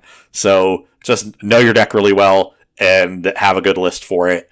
Um, you know, if I'm looking at the results from last weekend, I'm not sure if I'm gonna, with this being a team paper event, I'm not gonna place too much stock in online results predicting the metagame, but there was a lot more hammer time in these challenge top eights. Um, There's also just no four color online, so like yeah, that's a problem. skewed. So just you know, just make sure you know what you're what you're Yeah. doing. Um, before we move on to the next section, definitely want to give a shout out to our um, sponsor, Barrister and Mann. Big fan of all their stuff. It's barristerandmann.com, man with two N's. I've actually got an order. I'm uh, showing Ross on the screen right now. I've got an order coming in the mail right now. I've So got, do I. Yeah, I've got two more hand soaps, three more body soaps, another shaving soap, uh, a aftershave uh, splash, is, I think is what they're called, but just an aftershave thing. And one of the things that I've been waiting for to get from them for a while, I'm getting their shaving towel that I haven't gotten for that I haven't gotten yet. So not only is it a like a monogrammed barrister and mann towel, um, it's I haven't had like my own hand towel that I, I'm like okay getting. You know, I mean, the ones that I have in my house are there for like kind of like show. You know the how you know the towels that people have in their Yeah. houses like those aren't actually like towels for people to use. They're like nice and they're like kind of for show. They're for the they're for like the guest room and stuff. Like I have that stuff, but like this is a towel that I'm gonna like I'm going to use. Like I'm gonna mess this thing up. You know what I mean? Yeah. Like it's gonna be it's gonna get utilized. sweaty. It's Yeah, you know. it's gonna get utilized. And like this towel looks legit too, by the way, because like I don't want these like little small dainty towels. You know, I don't want a, a washcloth. Like I want a fucking towel. You know what I mean? And like this is gonna be great. So a big, big, uh, big fan of that. Um, the the new scents that I'm getting in, I'm getting a lot of bay rum as well. Trying that out quite a bit, and then uh, the full I've, measure. I've had Bay Rum a couple times before. Do you that like one, it? That one's really grown on me. It, Yeah. It's like a very warm scent. There's a lot of like cinnamon. It's like a spiced rum scent. It's a good time of year to be getting this one, by the way. So- getting into the the fall season. Yeah, it has. There's a lot of like cinnamon in it. So if that's the kind of thing that that you're into, like it, it's a. Normally, I, if you're, I'm if you're trying to be more attractive to the opposite sex, especially the female version of that during this time of year, if you get a cinnamony, like pumpkiny, like Yeah, it's like warm- smell, it's- it's you'll be irresistible. It, this is that time of year that Oh, you know, yeah. they're gonna be like they're gonna get their pumpkin spice latte, then they're gonna smell you, and subconsciously they're gonna be like, "Hey, that guy, he smells good," you know? but it it doesn't necessarily smell sweet. It's it's yeah, it's a s- Subtle. warm spice, and then the rum aspect of it, you know, tempers all of that potential sweetness. It's it's a good one. I've Yeah, got so make uh, sure. Oh, God, sorry. I've got some hand soaps, bath soaps. I also have a couple vials of beard oil coming. So Yeah, that's the one that I don't get to use very much. Yeah. So. So I've, I've had a vial of beard oil from them for uh, a long time. I actually I think it was one of the first things they ever sent me. It's almost gone. Um, like I have you know two or three more uses of it, but when they sent it to me, they told me it was a prototype, and it actually like has a just a piece of like m- almost masking tape on it and handwritten. It just says beard oil. That's kind of funny to me. And after I got it, they told me that that they, uh, you know, weren't that happy with it, and they were going to go back to the drawing board. And so I haven't talked about the beard oil at all. I've been a big fan of it. Actually, the the very first time I wore it, I wore it to go downtown. We were going to go see a play, and we parked, you know, two blocks away from the theater. Get out, and I passed someone on the street, just a random person within ten steps of the car, and he just like sniffs, turns to me, and was like, "Dude, you smell good." And I just like right. within 10 seconds got a compliment on it so and this was the one they weren't happy with they wanted it to be better And, and you're a dude, so you remember every every compliment you've ever gotten in Oh, yes. your life because there's been like three. Yes, so exactly. Like, I yeah, so remember all of them. compliments. Yeah, um, so they're sending me two uh, two bottles that are different scents so they've got you know uh, some options now i didn't even realize this so i'm i'm really excited to try out the new beard oils but also got some new scents of, uh, handed handed and uh, bath soap yeah. I think when they finally like got it down recently, they uh they sent me one. When I say recently, is Yeah. you know in, in my mind it all all the boxes blend together. You know what I mean? Like I don't remember when I got what because I've gotten so many. Um, they sent me a beard oil, and I was just like, I called up my best friend Jake, and I was like, hey.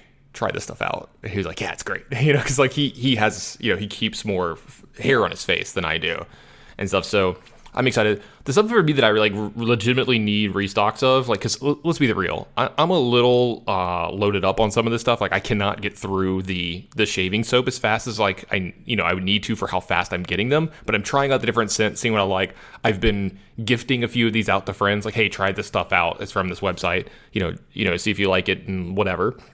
But the the body soaps, like, I'm not gonna be you know the weird personal social be like, yeah, it makes me look forward to showering. Like, you know what I mean? But like when I get in there, I like I know I'm gonna get showering. I yeah, you get what I'm saying. I'm not like I can't wait to use my Bear Stearns Man soap. Let's let's not let's not uh, make people at home feel dumb. You know what I mean? Yeah. Like uh, I'm not I'm not trying to overdo this, but I know that I'm going to feel clean, smell clean, and feel better after it. Especially like at this time of year where it's just it's 100 degrees outside every day here. I don't know if you know what's going on in the, the weather down here, but it's just so hot. And like if I go do anything outside, I'm just immediately covered in sweat.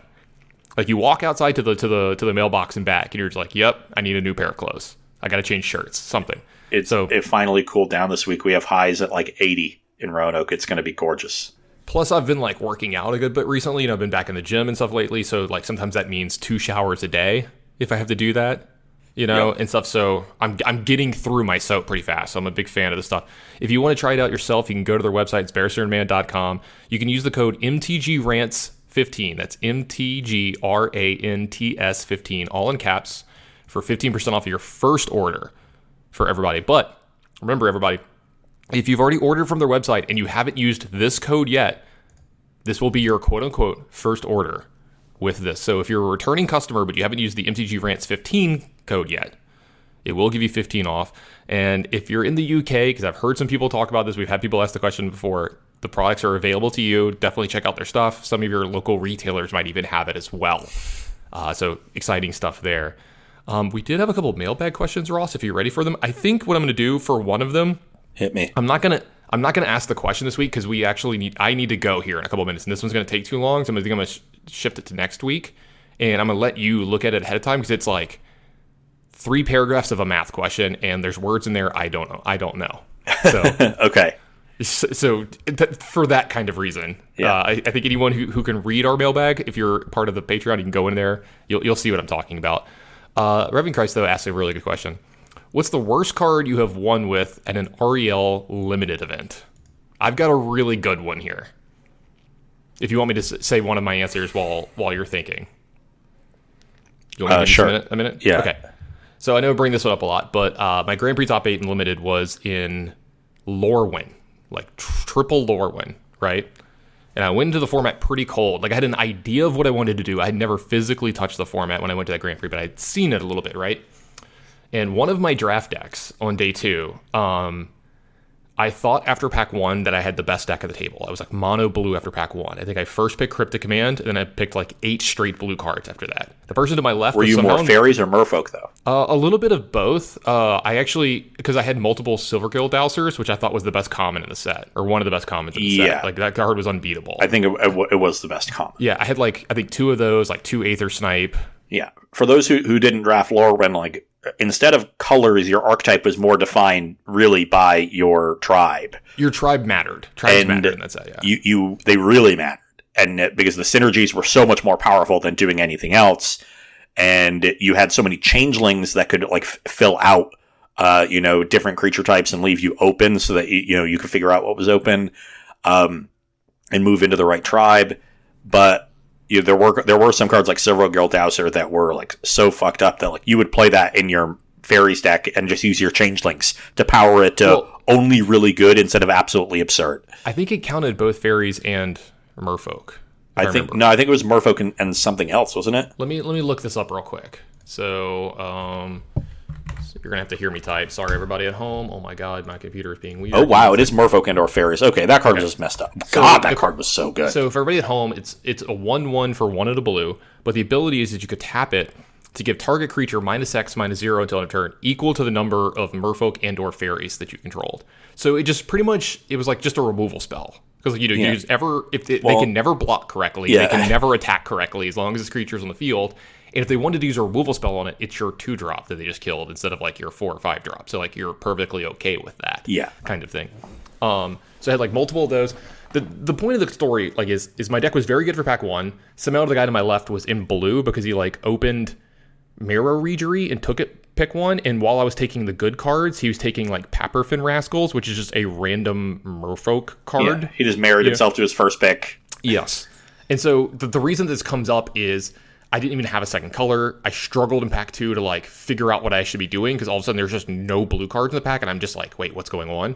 Kind of thing. And like, And you where, gotta where like pick should I black or white, and you know, or red. You know, it, I, I ended up in red, and I did get kind of rewarded. I ended up getting like a third pick Chandra in pack three or something like that, which is like kind of crazy. You know, this is the first set ever of Planeswalkers ever. But the point is, is like my deck had a couple filler cards in it, right? yeah, And getting to the card that we're talking about here, I had the card Needle Drop in my deck. So for everybody at home, this is an instant for one red. It says deal one damage to anything like any target that took damage this turn. Draw a card. So was like I was trying to cycle it, right? For those of you that play a lot of Pauper, you're probably familiar with this one. It's it's a four of it Pauper burn. But like the card is actually not good, right? Like you're either I guess you're either dealing like one damage to a player, you know, you're paying one red mana to draw a card, or like what your your creature you attacked into a creature that it couldn't kill. You get what I'm saying? Like maybe you Yeah. can attack a three three into a four four and they'll block and then you can needle drop it, but like that's not even that great. You know what I mean? Like you're not like And, and a lot of the time, when you do that, your opponents can be like, "Oh, they have a trick. I'll take three. yeah, yeah, exactly, right. And the reason I bring it up about like it's the worst card ever, it's just like the only times I ever cast it during this this draft was the only like I cast it during my opponent's like I, I never had a good chance to cast it on my own turn, and then the only times I cast it would be like on my opponent's turn, which meant I was targeting either one of my own creatures or my face, like my face. And I remember like I cast it one turn. I was like, all right, I need a turn. I'll needle drop. And the guy's like, I take one. I'm like, no, no, no. It has to be someone who's taking damage. So I'm targeting me. And they give me this look, and I'm like, look, man, don't judge me. Just want to draw a card. Because like my deck had like five or six rares in it, so I was like, Yeah. I'm just trying to get to them because like you know I told you I first picked Cryptic Command. My first pick at pack two was Sower of Temptation, so I'm just like, look, I will play bad cards to say draw a card on them to get to my cards that are like unbeatable. Yeah, no, that's play. smart. Yeah, and stuff. So uh, you know I ended up winning enough to get into the top eight and stuff. But that was one of the worst cards that I've ever played in deck that I had to like go through hoops to make good. Um, So I have two answers to this question. They are also both from Grand Prix that I top aided. Um, Hey man, you got to do Yeah. what you got to do. so the the first one is from the second draft in uh, at GP Cleveland, which was Khan's Fate Reforged Limited, and my I ended up drafting a Gruul beatdown deck, um, which was uncommon to do in that format. Mostly, mostly you were three colors, sometimes four or five even, um, but you could if you had a good curve and good removal, you could play beatdown decks and like punish people for playing all their tapped lands. And that's what my deck was doing. I had like an, an incredible array of removal spells. I remember Arc Lightning, you know, heading it off. I also had some good pump spells. Like my my spells were amazing, but the packs ended up drying up a little bit, and I was clawing for playables at the end. And for curve considerations and to fill out my, you know, get my creature count up, I had to play an off color morph that I just couldn't unmorph. So I just had Two a for three mana baby. two two. Great ogre for the win. Let's Yeah. go. Um, I ended up two winning that draft to, to secure my spot in the top eight. So you know it, it went well enough. It's Um, like you put a card in your deck and you're like, please don't draw this. yeah, Please don't draw just this. Please don't draw this. Never Yeah, come up. Just be at the bottom of my deck every time. yeah, please. It's just your opening game every game. You're like, son of a bitch. And then my, my other answer is, is a little cheating. This was GP Dallas, which was Origins Limited first draft. So I was at 8 1. And I ended up drafting the Faerie Miscreant deck. So I played Faerie Miscreant, which is a blue for a 1 1 that it when you when it enters the battlefield, if you control another card named Faerie Miscreant, you draw a card. So the first one, and then they fly. So the first one is just Flying Man, and then everyone after that is a Flying Man that cantrips, right? This was normally not a playable card, but it's one of my favorite decks, by the way. yeah, Limited. but there was a specific archetype where you would draft things to like pump your team, like Warhorn, the three mana artifact that gave your attacking creatures plus one plus O, and you know equipment, and then cheap tempo plays. You know, all you you would draft all like the good blue and red removal first, and then wheel all the faerie miscreants. You would hope so. Yeah. Yeah, that was that's the goal, and I managed to get the deck to work. My deck had five copies of Faerie Miscreant, and Ari Lax hate really drafted a sixth from me in pack one. That's really good. Yeah. He like just took one that was definitely going to get to me. He took it like tenth, like it wasn't even thirteenth or something. That's an that's an Ari thing to do. Yeah. By the way. Yeah. Ari, I could have really had smart. six, but I, I drafted five. I'd never drafted this archetype before, but I decided to go for it. I was eight one after after sealed. My seal deck was awesome, and uh, and I like lay out the deck, and I'm like, yeah, I think this deck is, is pretty good.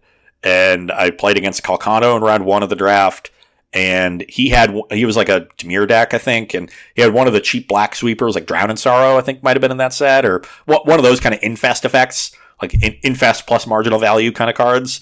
And I'm like, ooh, that's going to be really good against me. But he just didn't draw it in the one sideboard game we played. I 2 0'd him. And then my round two opponent is an Esper somehow, which didn't make a lot of sense to me. But he had a main deck. Um, there was some five mana rare artifact that prevents a damage from all sources to you.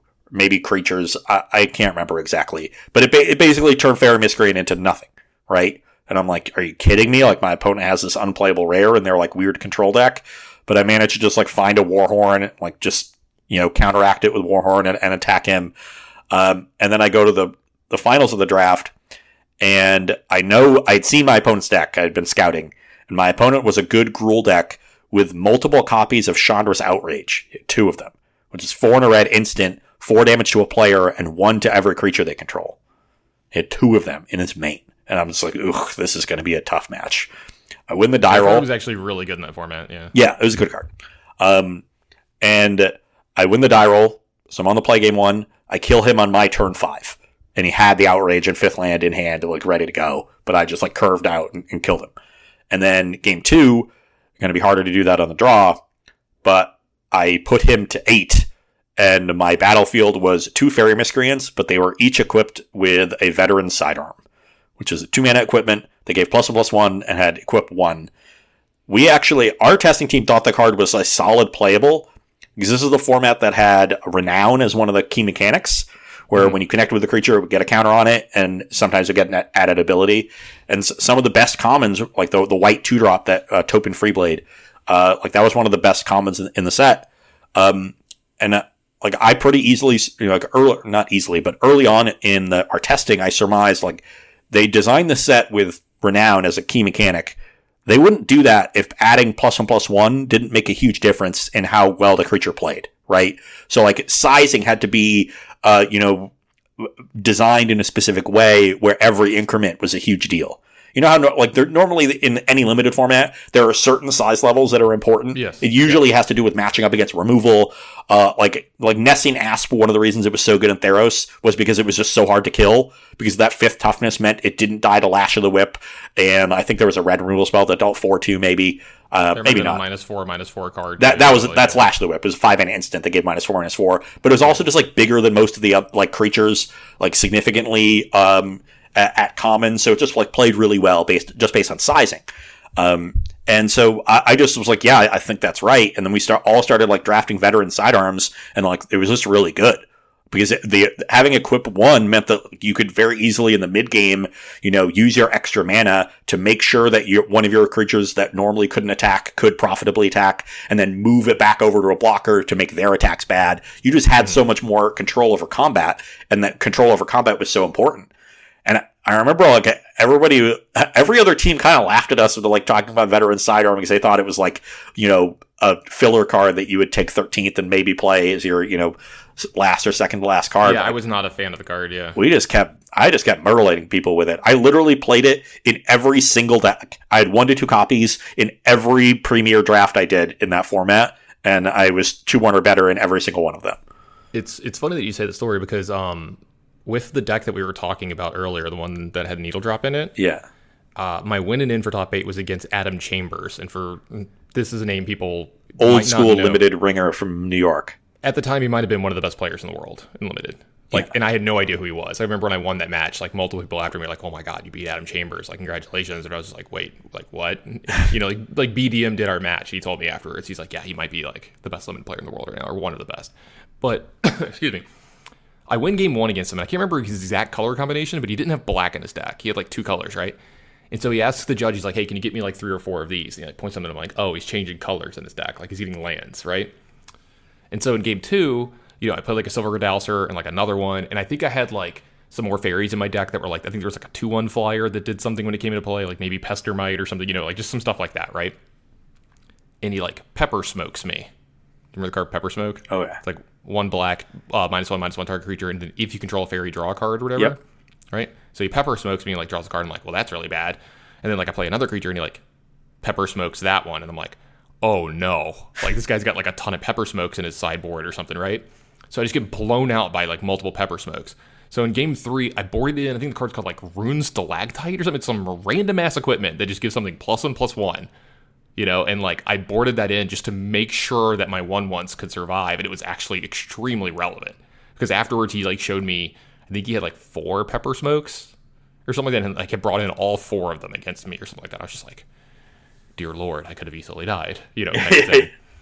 um, I'm gonna take this one step further, say one more story before we get out of here because I do really do need to go, and this is a joke of um, uh, what's the worst limited card you've ever played? I played this in constructed and did really well with it. I played it in open once back when I was playing. Uh, what's one of my favorite, if not my favorite deck of all time, the, the blue white flash decks, right? You know, Snapcaster, Restoration Angel, Sphinx's Revelation, all you know, all the cards together, right? Yeah. At the time, there was this Naya deck that was like pretty good against you. It had like Cavern of Souls, you know, with um, which what was which the dragon is that one? The the five five with Thundermaw haste Hellkite. deal- yeah, Thundermaw Hellkite, the one that dealt one damage to everything, which is good. Um, you know, and a bunch of really good threats like that. Like, you know, I think it had Thragtusk and some other stuff. I can't remember, but it was just really good against you because like its creatures were so damn good. The problem was is like you didn't have a single card in your deck as the blue white deck that or the blue white red deck that could kill uh was it Hellrider? Is that the name of the card? Hell, it was Hellrider. Two red, red, three, three haste. When you attack Yeah, the creature, it does one to the opponent. yeah, you couldn't deal. You couldn't have one card that dealt with that plus like a dragon. You know, there was no card that killed both. Yeah. For a while, I was trying to like burning oil, but like to kill the dragon, I have to burning oil and flash it black back, and like none of this worked and stuff. And so eventually, through testing and figuring out the matchup, I ended up playing one rebuke in my sideboard. Now, rebuke is a card that's like not even that good in Limited. um in It's limited. like a filler common and limited. yeah, let me make sure I get the exact text on this right because I don't want to make it better than it actually is. So Two give and white instant, destroy target attacking creature. I don't It's think it. two and a white. It's only attacking, right? That's what I'm trying to I say. I think it's only attacking. It's only attacking. So it's yeah, it's two and a white. It's an instant. It says destroy target attacking creature. And so I just played one copy of it in my sideboard, and I'm like four four or five zero in this uh in this open. And the reason is because it's I get a future match, and I'm like playing against this guy, and um he's playing that deck, and his draw seems really slow. But in my mind, I know what's happening. I'm like, this guy's got a fifth land in his hand. It's a, it's a, it's a, uh, Cavern. it's a Cavern of Souls. 'cause I've been like leaving up mana, like for rewind or whatever and he's got a dragon or whatever. So, you know, on turn five, he like draws his card turn, slams it down. He's like, dragon, five mana, you know, Thundermaw Hellkite attack, attack you. And I'm like, rebuke it. And I just like point rebuke at it, like, tap three mana, point rebuke at it, put rebuke my already. He's like, wait, hold on, what is this card? And he like reads it. And then he calls a judge over. And he's like, is this card like legal? Like, what is this? right? Can he do this? yeah, can he do this? And I remember uh, He's Reuben not supposed to play cards that kill my dragon. yeah, yeah. He was. Pull- I remember Reuben Bresler walks over, who was like, you know, doing coverage for SCG at the time, and I had told him ahead of time I was playing this card. I'm like, look, I'm playing this really wacky card, right? And Reuben just comes over, like, gives me a wink when I get the guy, and then I look at him and I give him like the ushka ushka look, and he's like, And so he stays around because like I knew this was about to happen. So like the next turn I do something like attack with like my Augur of Bolas Yeah. or like you know whatever, or, second like, dragon and you attack him for a snap the couple. rebuke. Yeah, and so like the next turn he does it again. He has he has another dragon. He's like, you know, use my mana. My dragon's uncounterable because I have mana up. He's like, attack you, and I'm like, I will cast a Snapcaster Mage targeting my rebuke. I will rebuke your dragon again. And Reuben's eyes just go into the back of his head, and he like walks away. And I was like, look, this card's not good. No one else should be doing this. But uh, Ross is fanning himself That's right what we call a role player. But in those exact situations, it was really, really sweet. So uh, I took that one a little step further. Um, let's see. Let me get the last question in here real quick. I have five minutes. So, uh, what cards that are no longer good enough for modern would you like to see printed into Pioneer? What cards do you never want to see make it in? I have a card that's an answer for both of these. Lightning Bolt, because like Lightning Bolt almost never gets played in modern anymore. Like everyone just plays Unholy Heat. But at the same Bolt time, I so don't want to see that card in Pioneer. Pioneer. Yeah, I don't want to see it. Yeah, I don't. So the card I want to see, I want to see Galvanic Blast. Ooh, I think that would actually be really good. Yeah, I want to see would make the red decks more Snapcaster. Mage. I do want to see Snapcaster Mage. Yes. I think it would be very good in Pioneer, but not too good. Um, God, I would love that. yeah, I'm trying to think what I feel like I had another good answer to this question. I, Thalia used to be an answer to it, but now it is a Pioneer. yeah, I, th- I thought that was like that was our answer back in the day, and it was really good. Oh. um, I Celestial seeing- Purge. I was I was looking up sideboard cards for my humans deck, and I'm just like, wait, because you you only have like so many slots for removal spells in your sideboard, and I'm like, I want something that can, you know, beat a Kalitas, but I also want instant speed against Greasefang, and it hit me. I was like, oh shit, they're both black. Is Celestial Purge legal in Pioneer? And I'm like, you know, go to Scryfall, Celestial Purge, and it's just not. I was so disappointed. I would have put Celestial Purge in my sideboard so quickly. What about the card Electrolyze? Um, I don't think Electrolyze would be very good. I'm just saying. Do you do you? Th- yeah. Okay. Sure. Yeah. I was gonna say. Yeah. I'm like think of the cards that like I used to play in Modern that aren't in decks anymore. I've heard people talk about Liliana the Veil, but please, for the love of God, do not put that card into into Pioneer. Would would it be the very good?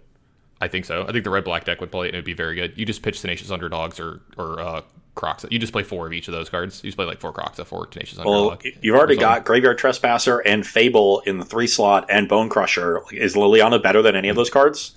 Uh, I don't know. I think the deck might change, but Yeah. I I just And Maybe, maybe the deck changes. I, I just always I associate it with Tarmogoyf and like you need you need to have that like singular threat. is is that a card that also we need to consider putting into? Honestly, maybe. I think so. I think that card would be fine for Pioneer. Um, you know, like with there's Hmm. Maybe por- not actually. It might dodge too much of the removal. Well, but I mean, P- Portable Hole and Fatal Push, it, it would definitely true, stretch. And the and the Phoenix X play Lightning Axe, like true.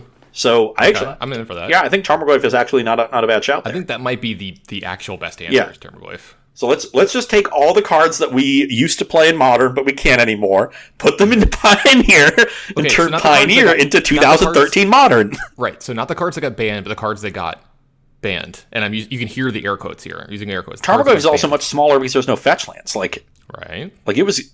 Would it even be good? I think I think people would play it. I mean, Yeah, like, it's like it's a two mana three four a lot of the time and can get bigger. Well, what deck would it get played in? It's the problem. Like mono green doesn't want to play it. Like, would you play Jund instead of red black? I don't Yeah, know. like the mana base isn't really there, is The it? mana base, the mana base in the red black deck isn't great to begin with. So like, Yeah, yeah. I don't. Yeah, I don't even know if like if Goyf would be good. Yeah, you know, we talk about cards that get printed to help the red black deck out. Like, just imagine if Blackcleave Cliffs got printed into Pioneer. Like, that deck would actually get Well, way I, better. I I want full sets of, of fast lands and and pain lands. Hundred percent. We should just have those. But Yeah. um, I might answer this question again next week. So maybe we'll highlight this one and bring, it back in and think about it a little more. But I think Tarmogoyf is like overall probably like the best answer that I've that I've seen or heard so far. Maybe Yeah. But Galblast is the coolest answer. Path to Exile is too good, right? Um, honestly, maybe maybe the not. Blue white decks, would the blue white deck be too good at that point? You would upgrade your marches, but it's like not even a clear upgrade because you True. march is versatile and I, True. I don't know. It seems fine to me. Yeah, Uh, that's. I think that one's a good, a, an interesting one to use too. Yeah. All right. Well, I think that's going to be it for this week's episode. Sorry for the abrupt end, but I have a meeting in like four minutes that I absolutely can't miss. So uh, I need to go. But thanks for listening to this week's episode, Ross. You were awesome as always. I think I've said this the last two episodes. I'm pretty positive we get spoilers soon for the new set. I think it Yeah. starts. We get we get we get a lot of information this week about some stuff. I forgot what what. So we'll be talking about that, or you'll be talking about that with somebody else, and then I'll And uh, back on. also, one thing to note: um, if you're gonna be in Baltimore, I will have tokens on me, so Mm-hmm. find me yeah, absolutely. And then uh, buy Ross a beer. always. Yeah. All right. Well, good luck that weekend. Uh, maybe even if like, especially if y'all do well, maybe even get one of your teammates to do the show with you. was already what I was thinking. All right. Cool. Thanks everybody for listening, and we'll see y'all next week.